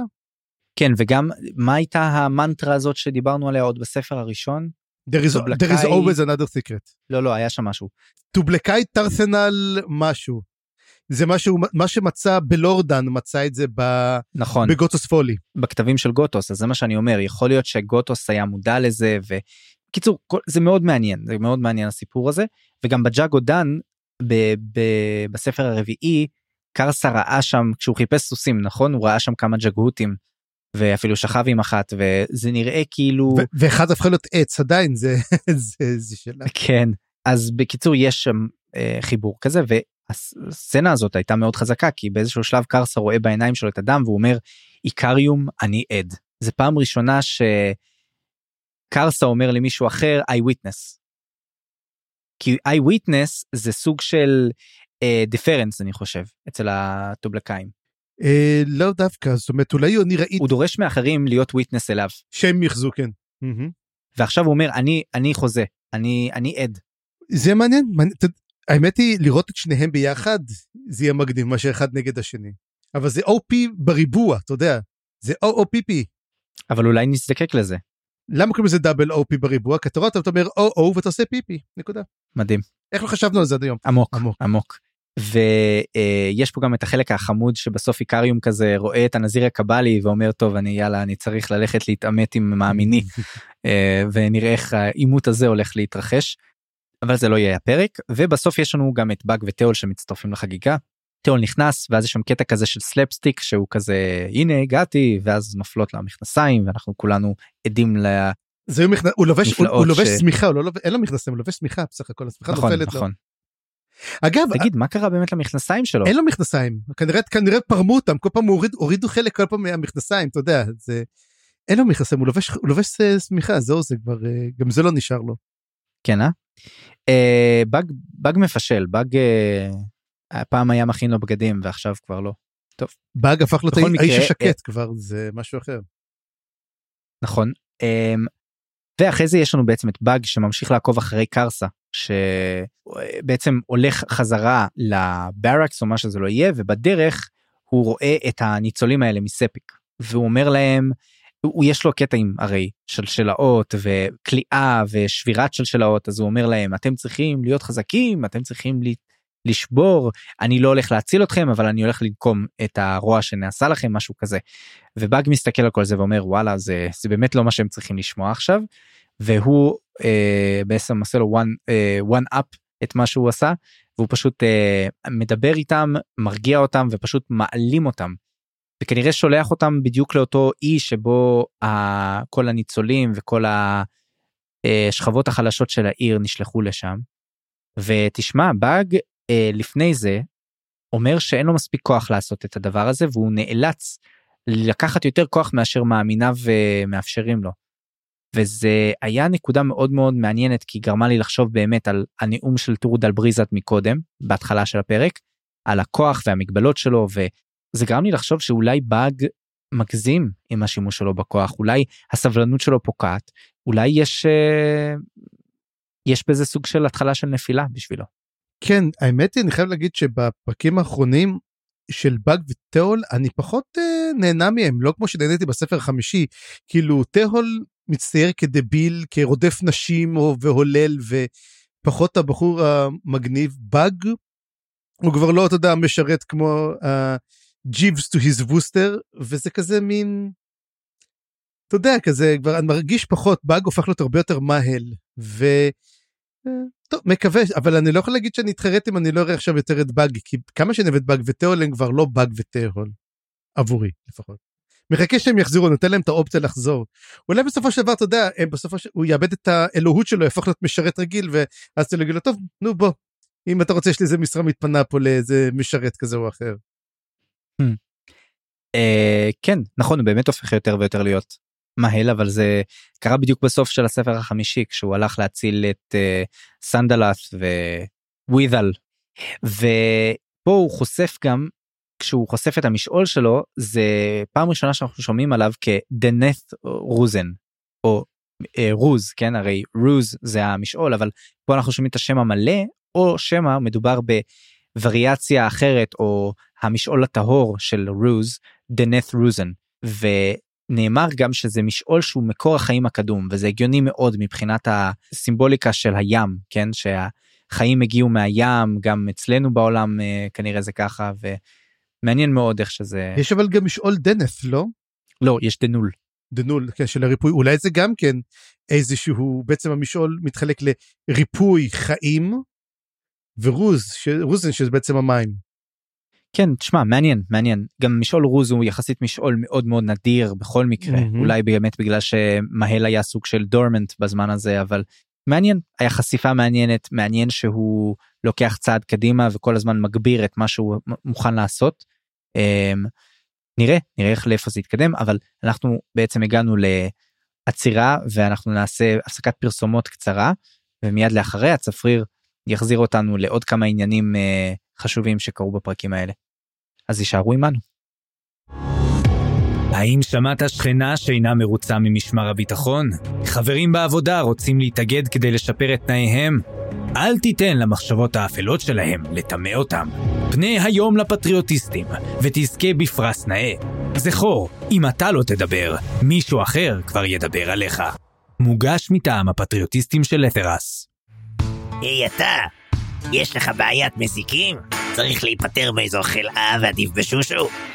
אם יש לנו הבנה, ונראה לי שיש לנו הבנה, בוא לגילדת האח בראשי ממזרח לתעלת קווילס לייעוץ, ואנחנו כבר נסתדר. וזכרו, רעל, נשק קר ואפילו קסם מתקדם, לנו יש את הפתרון לבעיה שלכם. רק בואו אלינו, ואל תשכחו להביא איתכם משהו טעים. אוקיי, חזרנו. אמ, אז ככה, חבר'ה, אמ, אני לא יודע מה איתכם, אבל אני לגמרי שכנעו אותי הפטריוטיסטים. אה, נראה לי אני הולך להצטרף, מה איתך חיים, אתה בא? נלך מחר? אה, יאללה איך אתה עם אה, מקומות חשוכים וצ... וצינוקות? רגע, למה- היססת כל כך הרבה? אתה רוצה להגיד משהו? השיט עלית עליי. אני אה, בעצם מדורי. אדורי. טוב, אנחנו, אנחנו נדבר, טוב. אמ, אז ככה, לפני שאני מחר אצטרף לפטריוטיסטים, אמ, ו... טוב, חיים כרגע לא מקשיב, הולך למלא מים, אז אני הולך לברר, מה הסיפור. אז אנחנו נדבר על כמה עניינים שנשארו לנו, אז עכשיו, עוד כל הדברים הם, היו בחוץ לעיר. הנה כמה דברים שהתרחשו הראשון שלהם, דרך אגב, מתרחש בעיר, והוא קטע קריטי עבורי לפחות, אה, הוא מתייחס על טריבן גנול. אה, ומה שקורה, הלת'רים חוזרים בחזרה לעיר, לטריבנגנול, ומבשרים לו את ההודעה שלמעשה אה, המלזנים הגיעו. אנחנו לא מקבלים שום דבר דרך אגב, מה, כמעט, אנחנו קצת נסתכל על המלזנים, אבל לא על המלזנים המגניבים, זה כנראה בשני הפרקים הבאים. הם מגיעים ומספרים באמת על, הסר... על, ה... על הספינות הבוערות, ושלמעשה התחילה פלישה של צבא לא ידוע. ויש כמה דברים שקורים פה, דבר ראשון, הם מביאים איתם אדורי אה, שנפצע בפגיעה, זה הם דואג, הם, יש שם איזה קו- קורפורל אחד שדואג אה, לחסל אותו. שהוא אומנם יגיע ללת'רס, אבל הוא לא ישרוד את המסע ללת'רס, ובוא נגיד שטריבן גנול מזהה בו נפש תאומה ואומר כן זה תן לו קידום, הוא יש לו יוזמה טובה, הוא מבין בדיוק לאיפה המצב הולך. ובאמת נמצא שם אותו אותו אחד ששנאת את סירין קר, סירין- סירין כנר, והוא אומר טוב מה נעשה הוא אומר טוב תשמע אנחנו צריכים אמ, לטפל בזה. בוא תקרא לקארוס אינביקטד ואנחנו הולכים לדבר על הדבר הזה והוא אומר לו תשמע נראה שהם בכלל תוקפים רק את הדורים הם לא תוקפים אותנו. לא כדאי אולי שנעשה משהו? אז הוא אומר לו כולנו לת'ר כאילו זה אתה חושב שהם ילכו רק על לת'ר ולא ילכו עלינו אחר כך? אנחנו בעצם האדורים אנחנו כבר חלק מהאדורים. אי אפשר להגיד האדורים אנחנו סיפחנו אותם הם חלק מאיתנו. מה שהתחיל אצלם יגמור פה. וזה היה מעניין אתה יודע שבעצם האדורים הפסידו במלחמה. זה למעשה הודעה ראשונה של טריבן נול כאילו השלי תדורי נכון אבל מישהו אומר שהבא לא יהיה לתרי והבא יהיה דורין הם כבר השתלבו בינינו זה לא אומר כלום. זה פעם ראשונה שאומר את זה ככה בפועל אבל אבל אני חושב שהרבה פעמים הם אמרו את זה בעצם בכל האינטראקציות האלה עם האדורים ובמיוחד אצל הפטריוטיסטים ובכלל ההקמה של הפטריוטיסטים גורם לנו, לחשוב שהם לגמרי מאמינים בזה כאילו make leather great again זה בדיוק הרעיון הזה. והשאלה כמה משתמשים בזה וטריבן גנול הוא לגמרי אחד שמוכן להשתמש בכל דבר בשביל לקדם את האינטרסים שלו לא אכפת לו שיש הולד על הכס להפך זה משהו שאפשר ביותר בקלות לשלוט עליו. פתח סוגריים אם הוא באמת משוגע כמו שאנחנו חושבים סקור סוגריים או עד כמה אפשר לש... לשלוט בשיגעון הזה. Um, אבל כן יש פה גם בסוף את ההודעה הזאת של טריבן גנול שזה כאילו קצת too late לא? זה כבר לא כל כך מעניין אנחנו כבר ידענו את זה לא? לא. אני לא ידעתי את זה אבל אחד הדברים הוא שלמעשה קודם כל אני חושב שהטעות הכי גדולה של ברות'ן טראנה שהוא לא רצח את אה, את קארוס ואת אה, טריבן נול הוא היה יכול בעצם לטפל בכל הדבר הזה אבל אתה יודע תמיד בסרטים כאילו אני לא אהרוג אותך ואז הם עושים יותר גרוע אתה אומר נו למה לא הרגת אותם זה, זה, זה, זה לא אהבתי את הקטע הזה אבל טריבן נול באמת הוא נזכר בכל הנושא הזה שהוא בעצם רצח את דיסקנר ואת ברייס אה, וצריך לזכור את זה ש... מה הסיפור היה? הרי אה, אני חשבתי, לפחות אני הייתי בטוח שעד עכשיו שדיסקנר התאבד, הוא לקח יין מורעל בשביל שלא יתפסו אותו הדורים כדי שימות, אבל לא, מתברר שטריבן גנול נתן לו יין והרעיל אותו ואת אה, ניסל. אבל ניסל לא שתתה, אלא ברייס שתה את היין, והוא מאוד מתחרט על זה שברייס מת. כלומר אם ברייס יכולנו היינו יכולים לבוא אותו כי היה לנו בעצם אתה יודע האנושות הייתה עולה לשלטון הוא הרי הרג כמעט את רולד הוא היה היחידי שבעצם היה יכול לחסל את רולד ועכשיו כאילו לא אלא ניסל. ומראה שהם לא סבלו את ניסל כבר מלהרבה זמן וזה בעצם איך אומרים את זה כל הסיפור היה רק תירוץ לתפוס אותה. מתי שהיא תוכל זה לא כל הסיפור כן. שלה עם, אה, עם רולד. אבל כן מראה שטריבגנול היה מניאק עוד יותר ממה שהוא מניאק ונקווה לראות במותו במהרה בימינו אמן. כן רק היה פה עוד עניין שהוא היה שם איזושהי קופסה שחורה. אתה הבנת מה היה בקופסה השחורה הזאת? אה, לא אני חושבת אולי זה אתה יודע אולי זה ה... אה זה זה שם היה את הרעל שם היה את הרעל. אה כן הרעל. כן אז יכולת אם הוא מתכוון להתאבד הוא מתכוון להרעיל עוד מישהו הוא יכול להיות שהוא מתכוון להרעיל את רולד תגיד לי יש אפשרות לזה? לא נראה לי שזה ישפיע עליו אבל גם אה, לכאורה הם מתכוננים עכשיו למלזנים. שאלה מה הם מתכננים באמת האם הם מתכננים עכשיו איכשהו אה, לעבוד עליהם לנצל את ההזדמנות בשביל להשיג עוד כוח מה שזה לא יהיה הם מתחילים להתכונן. או שמתכננים משהו מאוד פשוט לבוא המלזנים באים נותנים להם את העיר ואז אומר טריבונול אני אמשיך להיות אותו שר חצר והנה תבורי יכולה להיות הקיסרית החדשה בעצם של לטר ולהמשיך להרעיל אותה את האוזן ואת הדברים שלה. גם אופציה. גם אופציה. אוקיי אז זה בעצם כל מה שקרה לנו בלת'רס עצמה ובוא נעבור לדברים שמתרחשים מחוץ ללת'רס אחד מהם בנאסקר. בנאסקר זה קטע מאוד מאוד קצר אבל בוא נדבר זה באמת עכשיו דברים שעושים לעשות אותם טק טק טק טק. בן אסקר אז קודם כל הוא מתחיל להרהר על כל מה שקרה והוא מתחיל לחשוב מתי בעצם האימפריה התחילה להידרדר והוא אומר האימפריה הידרדרה מאז לסין. מאז שלסין בעצם תפסה את השלטון ועשתה את המהפכה שלה הוא אומר הבעיה הכי גדולה שלה שאיבדה את כל המשמר הישן.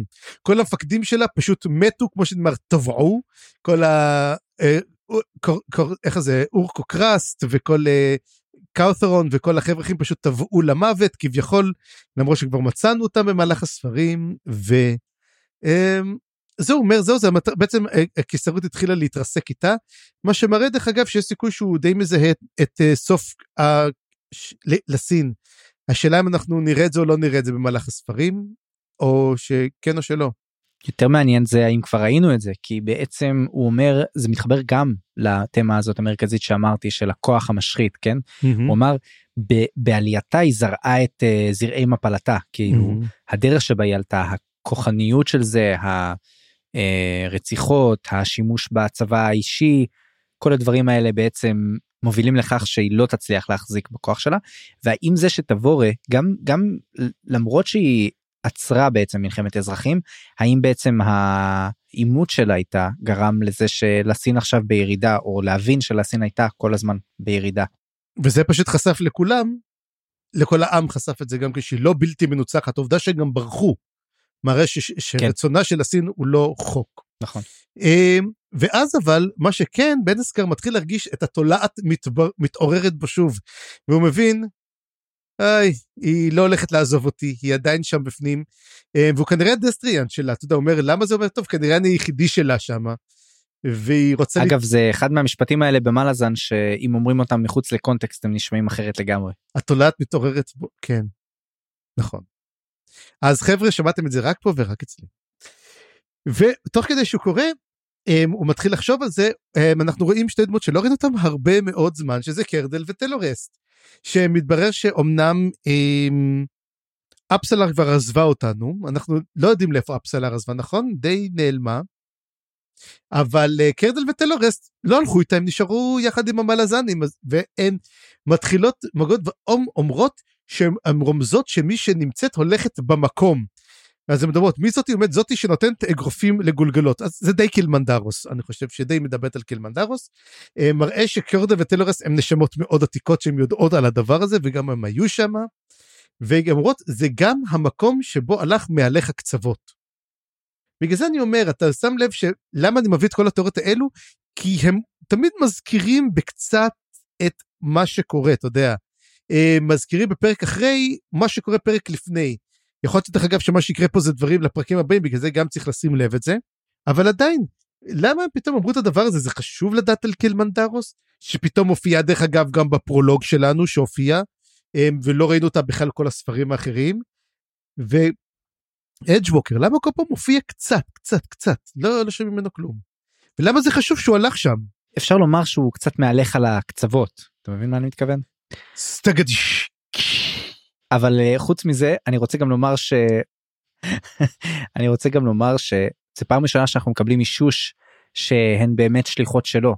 הן מדווחות לו הוא המנהיג שלהן זה לא סתם אה, ואני לא יודע עדיין לאן זה הולך כמו שאתה אומר וזה מעניין שזה בא כל זה דווקא דרך בנסקר כאילו מה הקשר. אה, האם זה קשור לדרק האם זה משהו אחר וגם אה, הוא מתחיל לה, להגיד שכל הקטע הזה של דרק הוא מתחיל יותר ויותר להבין למה היא נאלצה לעשות את זה. והוא אומר ייתכן שגם טיישרן הבין את זה ולכן זה לא הטריד אותו כל כך. אגב הוא הבין שה... אם, אם אנחנו מדברים על טיישן למה טיישן הוא לא גם כן כהן של הרי אמנם הוא עזב אבל גילינו שהאלים יכולים לבחור דסטריאנטים משלהם Shield Anvil ו Mortal Sword. למה לא לקחו אותו גם? יכול להיות שיש לו תפקיד אחר שהוא לא דסטריאנט אבל גם יש סיכוי טוב שדווקא טיישן כל כך חזק וכל כך uh, כבר יש לו נישה אחרת שהוא הצליח להגיע עם uh, דרק להבנה הוא כבר לא מאלה שאפשר לגייס אותם בעל כורחם אני חושב. זה מעניין שהוא פשוט כבר של אל אחר ואי אפשר לברוח. ובשביל זה צריכים להביא את אותו שליח של הוד שכבר הפך להיות אותו שליח של uh, האל הנכה בשביל לראות אולי אפשר לעשות לו איזה headhunting כלשהו מחפשים דסטרן במקום כזה או אחר. אז מפה נפליג קצת למקומות אחרים ולעלילה האחרת של הפרקים האלו. ואנחנו מתחילים לדבר על כל הנושא של דרין ושל אורבין ולטור אנק שיוצאים לסיור. הם מחפשים אחרי ה-SRG יותר מחפשים אחרי פיר סנגר. הם לא כך מודעים לכל האחרים אבל הם יודעים שהם כן מחפשים את פיר סנגר. הוא זה שהם יודעים הולך לחפש את סקבנדרי והמטרה היא לתפוס אותו. והם מוצאים בעצם את זירת הטבח עם את אותו, אותו טבח שסילצ'ס רוין ריסק הם מגיעים לשם זה די רחוק כאילו מגיעים ממש נוסעים מסע ארוך משם גם אורבין וגם לטור אניקט והם מאוד מאוד מפחדים דרך אגב שפיר ימצא את אסקבנדרי מה שאומר זה משחק מילים. אה כן. נשמעת אותו ביידיש אוקיי. ו... הם מפחדים מעץ גדול. בדיוק מאשוח מעץ אשוח. מאשוח. יפה. ובאותו רגע לטור אניקט אותו מניאק רציני של הפרקים מחליט בעצם לחסל את כל האנדרה בעצם הם אומרים כנראה הוא נמצא אצלהם שם למטה הם אירחו את פיר הם, למרות שזה די מוזר הם טיסטי אנדי הם טיסטי אדור מה, מה הקשר ביניהם הוא אומר לא הם אירחו אותו שמה נחסל את כולם. והם משאירים שלושה סיירים מאחור בזמן שהם הולכים אורבין לא כל כך רוצה לעשות את זה. אה, ואז מגיע ונית אותו ונית אם אתה זוכר אותו ונית אה, ששלח אותו ראוטס השליח שלו הוא פוגש את הסיירים ואומר מה קורה אומר לטור אנדיקט יצא לבלו רוז לחסל הוא אומר טוב אני אמשיך לדרין אני אחכה לו שם. והנה כבר אנחנו קצת יודעים על הזמן הנה ונית הגיע כבר לשם ונית הגיע לשם ואז אנחנו מגיעים לכל מה שקורה באנדרה ומתברר שאורבין והחיילים שלו רוצחים את כל הטיסטיאנדים. למעשה משמידים את כל האנדרה, את כל האלו של הטיסט אה, אנדי שראינו שם, כל הדוברים מתו. וזה ממש חיסול טוטאלי. למעשה חיסלו את כל, ה, את כל בלו רוז, את כל הטיסט האנדי של בלו רוז, אבל אז אה, מגלה אחד הקוסמים מגיע ואומר שהמזבח שלהם קודש על ידי אפלה אמיתית. וזה הזכיר לי את כל מה שקרה על ידי אותו צל אמיתי שהקדיש חנן מושג. כן ומתברר גם שזה כאילו זה קשור גם לסילצ'ס רואין.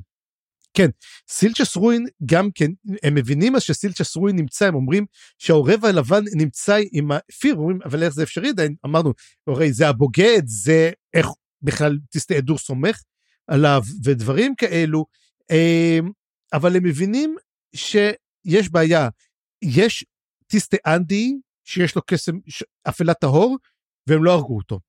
זאת אומרת, יש עדיין, כי אחרת האפלה הייתה אמורה להיעלם, כנראה, והם אומרים, אוקיי, יש מישהו, לא חיסלנו את כולם, אבל לטורנקט לא חייב לדעת על זה. זה הזכיר את הקטע מהרקולס, אתה יודע, שהוא לא הרגנו אותו, אז אפשר להעלים, להעלים. להעלים זה טוב.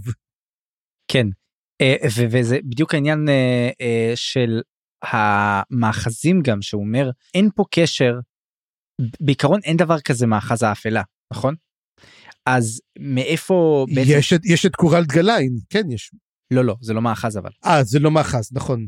אז הוא אומר מה איך איזה מאחז בעצם יכול פה הם הרי מרגישים כוח של מאחזים אז הם Mhm. אומרים איזה מאחז יכול להיות פה זה אז הם אומרים זה, זה העורב הלבן שהוא קשור עמוקות למאחז ל- ל- לכוח האפלה וזה ברור כי זה סילצ'ס אז אז אני אומר העניין הזה גורם לי לחשוב שכמו שאתה אומר זה שהם מרגישים בזה והם מרגישים גם את קליפ בעצם ששרד וקליפ הרי אמר שיש לו יכולת להשתמש באפלה נכון מהמם.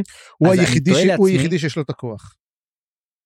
אז אני תוהה לעצמי אם uh, יש פה איזשהו קשר ביניהם איזשהו כזה משהו uh, שמרגישים דרך זה גם את סילצ'ס וגם את קליפ. Um, זה גם גורם לי להרגיש שבין קליפ לסילצ'ס קורה יותר הרבה מתחת לפני השטח שאנחנו לא רואים איזשהו קרב קסם כזה או או להפך הם מרגישים את הקשר הקסום שלהם וזה מה שגורם להם כל הזמן להתנפל אחד על השני. שאלה טובה.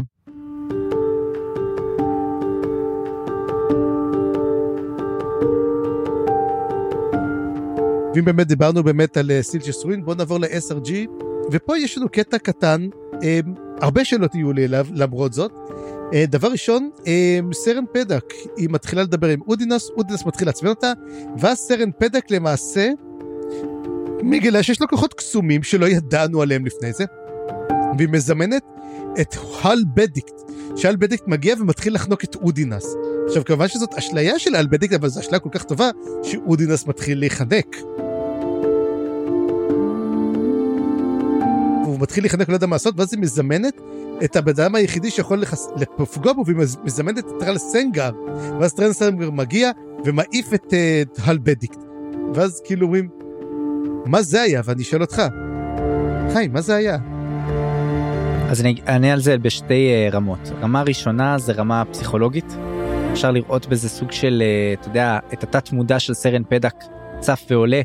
יש שם גם את, אה, את שני המאהבים אולי, הקודמים שלה, אני לא יודע אם היא הייתה באמת מאהבת של הל, אבל בטוח היא הייתה חברה של טובה הל שלו. בטוח היא הייתה מאהבת, זה אמרו, אבל כן. של טרל סנגר, מה הקשר? הרי הם התאהבו אה, מרחוק. התאהבו כן, אבל יש ביניהם קשר, אה, הוא הניח, הוא הביא לה את החרב שלו, מהמם. הם כאילו סוג של מאורסים אפילו אפשר לומר, אה, בצורה לא רשמית. הוא הגיש לה את החרב, היא לא נתנה לו אותה בחזרה, היא כל עוד היא לא נותנת לו אותו בחזרה, היא לא מסכימה בעצם להצעה שלו.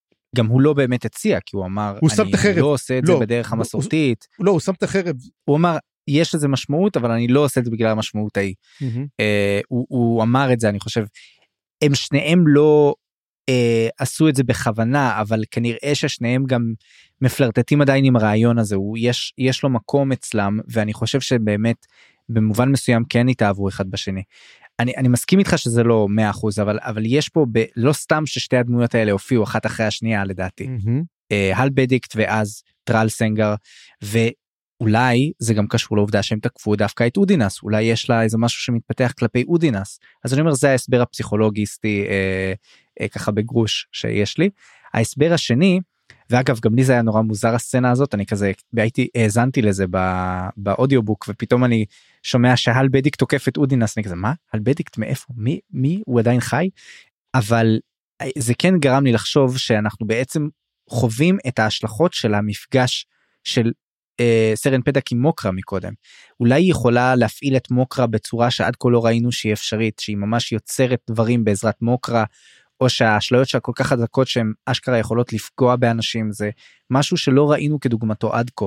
אני חושב שזה בשביל לסמל את הכוח שלה עכשיו, שמה מה שהיא קיבלה מהקשר הזה עם מוקרה. האם היא הפכה להיות הדסטריאנט של המוקרה? אני לא יודע, אולי. אין לי אה, מושג.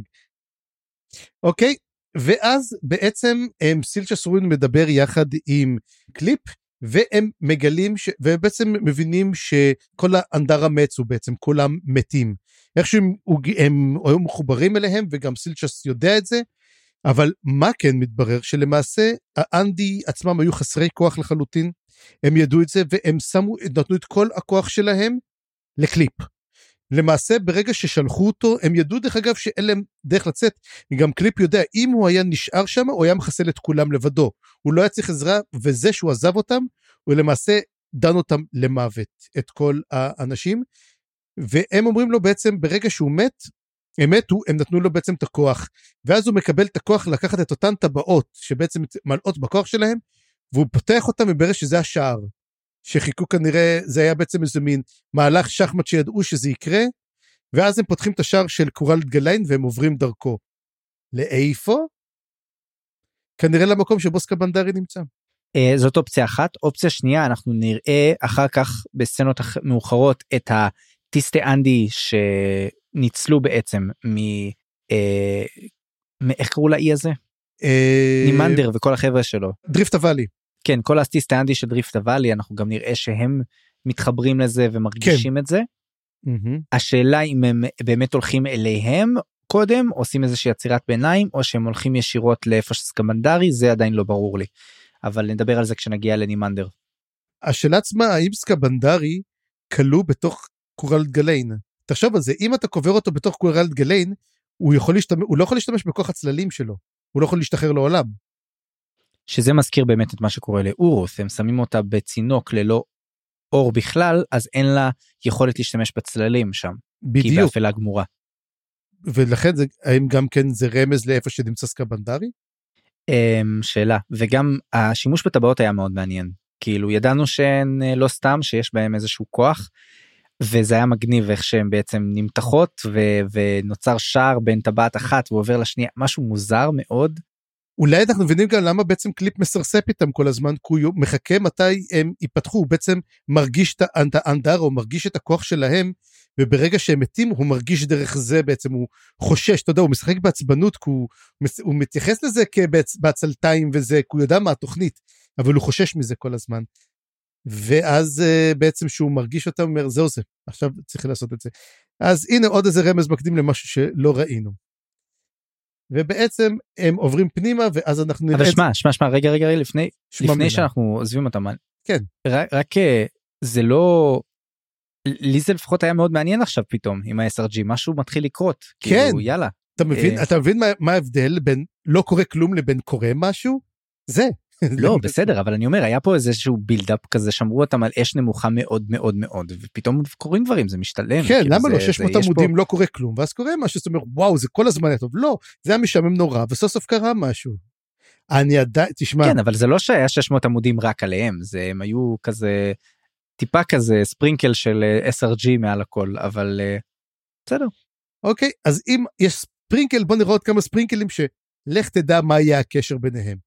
אז בוא נעשה שלושה ספרינקלים קטנים דבר ראשון נימנדר נימנדר רייק אה, כל הזמן הוא מוטרד מפייד אותה טיסטה אנדאית שכל הזמן רוצה להרוג את סנדלת.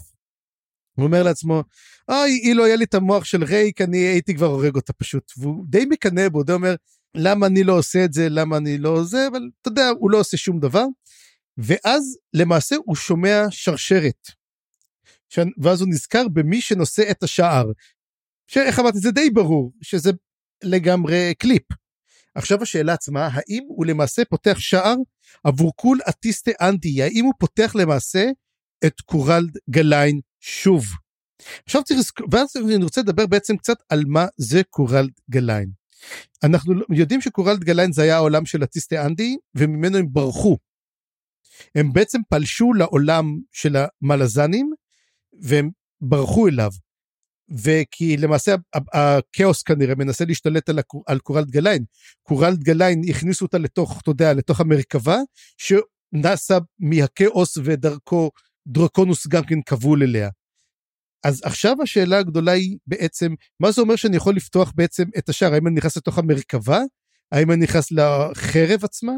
לא אני חושב שהיה כבר דבר דומה לזה אה, בספר השלישי. כאשר אנומנדר רייק והקוסמים שלו עשו בעצם חשיפה ופתיחה של קורל גליין אמיתי והפכו את קורל ו- לאזור, לאפלה לחלוטין. כן Black Coral. השאלה אם יקרה פה משהו דומה לזה או שמדובר במשהו טיפה שונה אבל אני חושב שזאת הכוונה הכוונה היא לא שהם עוברים למקום אחר בדרך כלל כי כשפותחים בדרך כלל את קורל גליין אפשר עדיין להשתמש בכוח שלו גם אם לא נכנסים לשם כן אבל פעם הם אשכרה נכנסים לשם אז השאלה מה מה יהיו התוצאות של זה והמהלך הזה מה מה זה אומר בדיוק. אין לי תשובה אני רק אומר שזה מעניין כי החשיפה הגדולה היחידה שהייתה לנו עד כה אה, הפכה את קורל לבלק קורל אז אה, אני לא יודע כנראה יש פה משהו או אחר טיפה או כמותית או איכותית. השאלה עצמה מה נמצא בתוך קורל גליין? אה, יהיה מעניין לראות. אה רגע רגע ונקודה אחרונה גם אתה אומר שהוא שומע נזכר בנבואה כן? כן.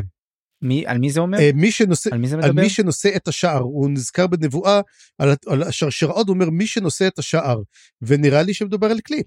אני, לי זה נראה ברור. או שלשלאות מרכבה חרב של דרגניפור זה בדיוק מה שדיברנו עליו אז. האמת, מי שנושא את השער יכול להיות גם דרקונוס עכשיו באותה מידה גם. כי הוא נושא איתו כן. את השער. סוחב איתו את השער. ועוד משהו שזה יכול להיות עוד Mm. משהו שזה יכול להיות. אמ, זה קשור אולי לזה שבסוף שמה הוא שומע את אהובתו המתה. אתה זוכר משהו כזה הוא כאילו שומע איזשהו קול והוא אומר אה, זאת אהובתי המתה או משהו כזה. אני תוהה לעצמי מי זאת יכולה להיות אם זה מישהו שאנחנו מכירים כבר או לא. אמ, מעניין מעניין מאוד. כן. מישהי שנהרגה בדריפט הוואלי כאילו. כן. אתה יודע משהו? אנחנו כל כך לא יודעים על נימנדר, אנחנו קיבלנו מהם כל כך טעימות קטנות, וזהו זה, זה כל מה שאנחנו מקבלים על נימנדר, למרות שהייתי רוצה יותר לשמוע מה קורה איתו. ואנחנו הולכים לח... אה, לשארד והמחלקה שלו, אותה מחלקה של סין שמפרקת את הבורות, ופה אנחנו רואים שסין הפכה להיות הרבה יותר מפחידה. יש להם משימה, המשימה היא לחפור בורות, לא יודע למה, לא, לא מבין למה, ויש את קראמפ שהוא חופר בורות, ואז הוא מגלה בור של גולגלות אה, של תינוקות. ואז אה, הגולגלות מתחילות לרעוד, ואז אה, שארד אומר לו, תסגור, תסגור, תסגור את הבור הזה מהר, ומתברר שבינתיים סין היא השתגעה לחלוטין, והיא רוקדת עם חליל שעשוי מעצם. אז הגולגלות כאילו רוקדות יחד איתה, ואני, חוץ מזה שזה קטע קצת קריפי כזה, הוא הוסיף לנו משהו? למה הם חופרים בורות? כן אתה יודע מה זאת המשרוקית הזאת. זה משרוקית של הסלנדה. נכון. אז אולי הגולגלות האלה זה גולגלות שקשורות לטיסטאדור או לקסם של הסילנדה איכשהו יש עליהם כוח אה, אז זאת השאלה באמת מה ולמה. ואגב הייתה פה עוד אמירה קטנה לגבי סין שדווקא הנשים לא רואות בה משהו מפחיד כן. ונוצר ביניהם איזשהו קשר ראינו את זה אז בסצנה שהיא הרי אה, אה, התקרבלה אצל מסן גילני או משהו לדעתי זה ממש אה, לא ברור מה המצב שלה אבל כנראה שיש בה עדיין צד שהוא לא מטורף נראה לי שהיא כן יותר איתנו מאשר לא איתנו. טוב, יהיה מעניין לראות את הנקודה הזאתי. אה, כנראה היא רוקדת עם זה, אז הילדים רוצים לקום, מה שמזכיר קצת את הילדים המתים של הצל, אבל בסדר. אה, כמו שאנחנו תמיד, תמיד המצב לא טוב שם. ועוד קטע מאוד מאוד קטן, גם כן לא מובן, אה, של י- יאן טוביס וידן, שהם שתים במעבורת, הם באים לעבורת בעצם איפה שנמצאים, לסקנד מיידן, שזה האי במרכז, איפה שהכלא הגדול, ואיפה שבולריג בעצם נמצא, נכון? ברוליג נמצא. שייק ברוליג נכון. שברוליג נמצא, ואז יש סערה, הם עדיין מנסים לעבור, עומדים למות, ואז מגיעים הפריש ומצילים אותם. ואומרים להם היי איזה צירוף מקרים גם אנחנו הולכים ל Second Maiden Fort בדיוק, יאללה בוא. נלך ביחד. ייי! אז קודם כל אנחנו יודעים שלפריש לא הלכו כל הספינות, שזה בעצם לדעת, והאם חשוב מעבר לזה? לא יודע. די... לא רק מה שזה אומר שיש סיכוי שיאן טוביס תיפגש עכשיו עם תבורה ויש סיכוי קטן שזה גם אה, יהיה התחלה של ידידות נפלאה. כן, זה כבר אנחנו חזינו את זה כבר, אני חושב, אה, עוד כן. בתחילת הספר. ו... אבל זה גם מתקדם לשם. כן, ונעבור בעצם לחלק האחרון שלנו הפרק, וגם פה, שהוא הקרב בין רדמאסק לביבת, סיבוב שני, טינג דינג דינג דינג, תעשה איזה פה איזה צלצול כזה של...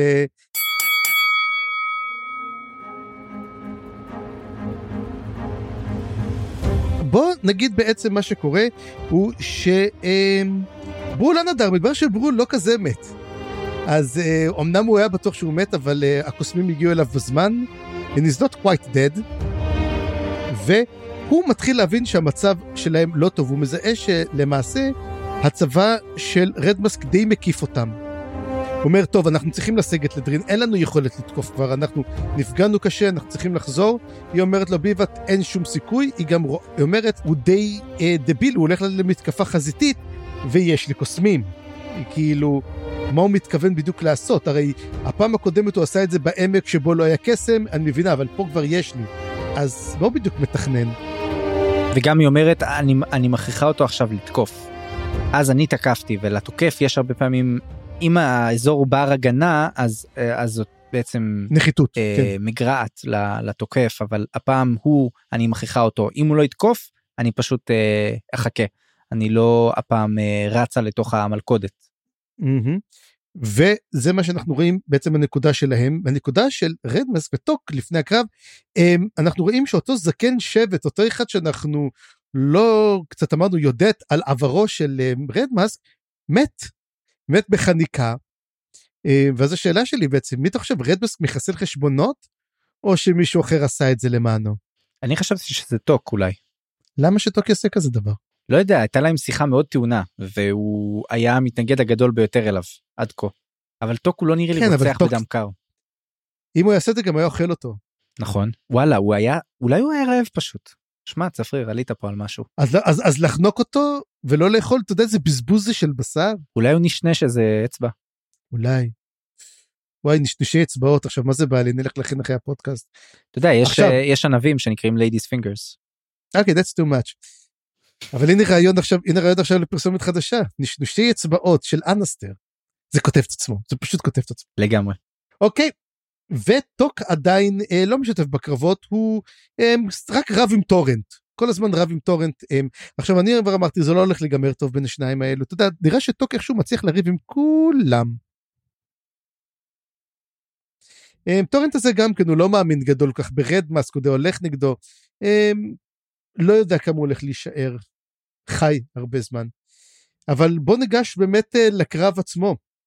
הקרב עצמו אה, מה שעושה הצבא של רדמאסק באמת מקיף את כל הצבא לטרי והוא מחכה.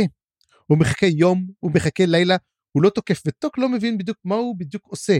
עד אז הם עבדו כמערבים, אתה יודע, עשו להם לוחמת גרילה, עשו להם מערבים פה, מערבים שמה, אבל הוא כן מתכוון למער, למערכה וטוק לא מבין למה הוא עושה את זה, למה הוא מחכה, יש איזה שימוש, ונראה באמת שביבה צדקה, הוא, הוא כאילו מנסה לגרום לו לתקוף, והוא כאילו נראה שהוא לא תוקף, הוא מנסה פה לשחק.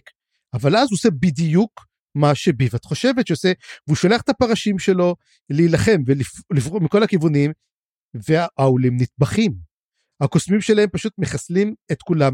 טוק שנמצא שם הוא מין עושה ירייה כזאת עקומה, והוא פוגע במכשף והורג אותו. את המכשף שעושה את, ה- את רוב הבלאגנים שם, והוא בורח. מה שמראה שאולי אופון קצת נמצא עם טוק? קצת מזכיר את, אה, אתה יודע, את כל הדברים שקרו לבנת'ול וכל, ה... איך קראו לו, לזה שנמצא עכשיו עם המלזנים, גם כן אחד הדסריאנטים שלהם.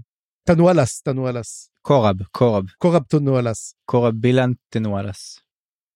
וכן, ואולי בעצם עכשיו טוק גם כן הופך להיות משהו שלהם? לדעתי טוק הופך להיות משהו אחר לגמרי. כן, והוא נסוג למעשה. ואנחנו רואים, בוא, אז בואו נראה באמת, מדברים אחר כך, אנחנו רואים מנקודת מבט של ביבת על התוצאות ושל ברולן הדר. וקודם כל מדברים שהקצ'ן שמאלה עוד פעם הגיעו, והפעם הם הספיקו לחסל את כל הקריסנן. זאת אומרת, חלק מהקריסנן שהיו, מתו, וש, ושני המחשבים טוק חיסל אותם. מתברר Mhm. ברגע שהוא חיסל את המחשב אחד, אחר היה מחובר אליו, ולכן גם הוא חטף התקף לב ומת. אה, ולמעשה האולים נטבחו כמות אדירה שלהם. ומתברר שמה שרדמאסק עשה וכל הפעולה שלו הייתה, היא פשוט למצוא איפה המחשבים שלהם נמצאים.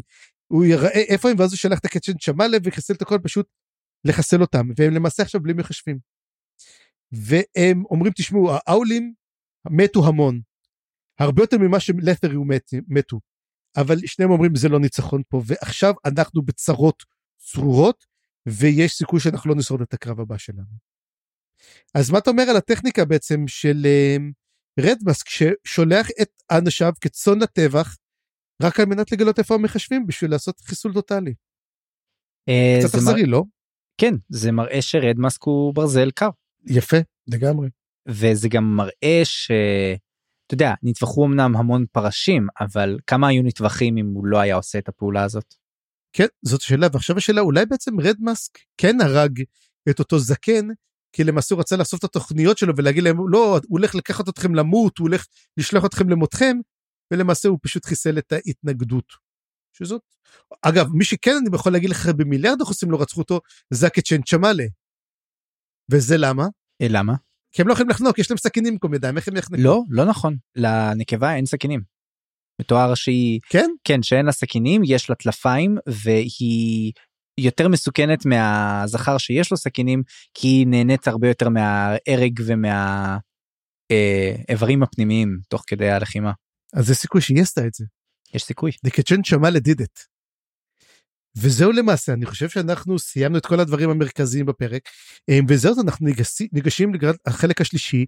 אמ, לא נסכם פה בינתיים את החלק השלישי, זה אנחנו נוכל לעשות את זה באמת שבוע הבא. אמ, מה אתה חושב בעצם על מה שהיה? שמע, כל הקרב הזה היה מאוד מעניין. אה, זה סוג של ביבת מראה שהיא לא יודעת ללמוד מהטעויות שלה. ומצד שני שהיא מאוד מאוד חדורת מטרה וזה אבל זה גם מראה לנו שאין מי שיעצור כרגע את רדמאסק רדמאסק מתקד... כנראה מתקדם לכיוון דרין ונראה מה זה אומר. במיוחד אגב שאנחנו לא יודעים כמה מהצבא של דרין נשאר אם הם הלכו עכשיו לטבוח בבלו רוז כמה מהכוחותיו של לטורניק נמצאים שם. אה, לכאורה היא לקחה את הכל ביבת. אז נראה אולי יש עדיין איזה שהם שורדים אצל ביבת שהולכים לחזור לדרין אבל הם הולכים לצלוע הם הולכים להיות עייפים ודי ברור שהאיום של רד מאסק הולך להיות מאוד משמעותי להמשך מבחינת האימפריה האלת'רית. השאלה מה יהיה היחס שלו למלזנים שבאים מהצד השני. השאלה עצמה האם הוא מתכוון לכבוש את דרין או לא. או לכבוש או להשמיד. וגם כן ונית בדרך לשם אז השאלה אם ונית הולך לשרוד הולך להיות מלחמה עבורו כמה הוא יודע להילחם. אוי תשמע אני ממש לא חשבתי על ונית לא כזה מעניין נראה. לא את לא לא יודע דמות שמעניינת אותי לא יודע למה אפילו אבל הוא מעניין באיזשהו אופן. כן תשמע. ובמילים אה, נפלאות אלה צפריר נגיד שזהו לטאטה. בפעם הבאה נקרא את הפרקים 17 ו-18 ונסיים את קוביות הנשמה, החלק השלישי בספר סופת הקוצר, הספר השביעי בסדרה. אני חיים גורוב גלברט. אני צפריר גרוסמן. בואו לערוץ הדיסקורד שלנו, נחמד שם, ונשמח אם תדרגו אותנו באפליקציית הפודקאסטים שבה האזנתם לנו, ואם בא לכם לתמוך במה שאנחנו עושים, אפשר לעשות זאת דרך פטריון, יש מלא דרגות תמיכה ותשורות מגניבות. פרטים בתיאור הפרק. עריכה וסאונד חיים גורוב גלברט.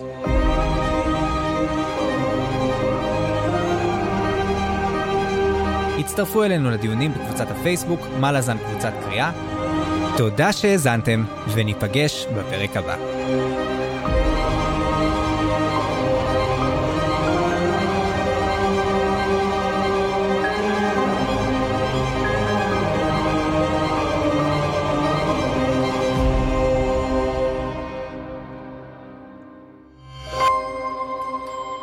היזיון, הסכתים פנטסטיים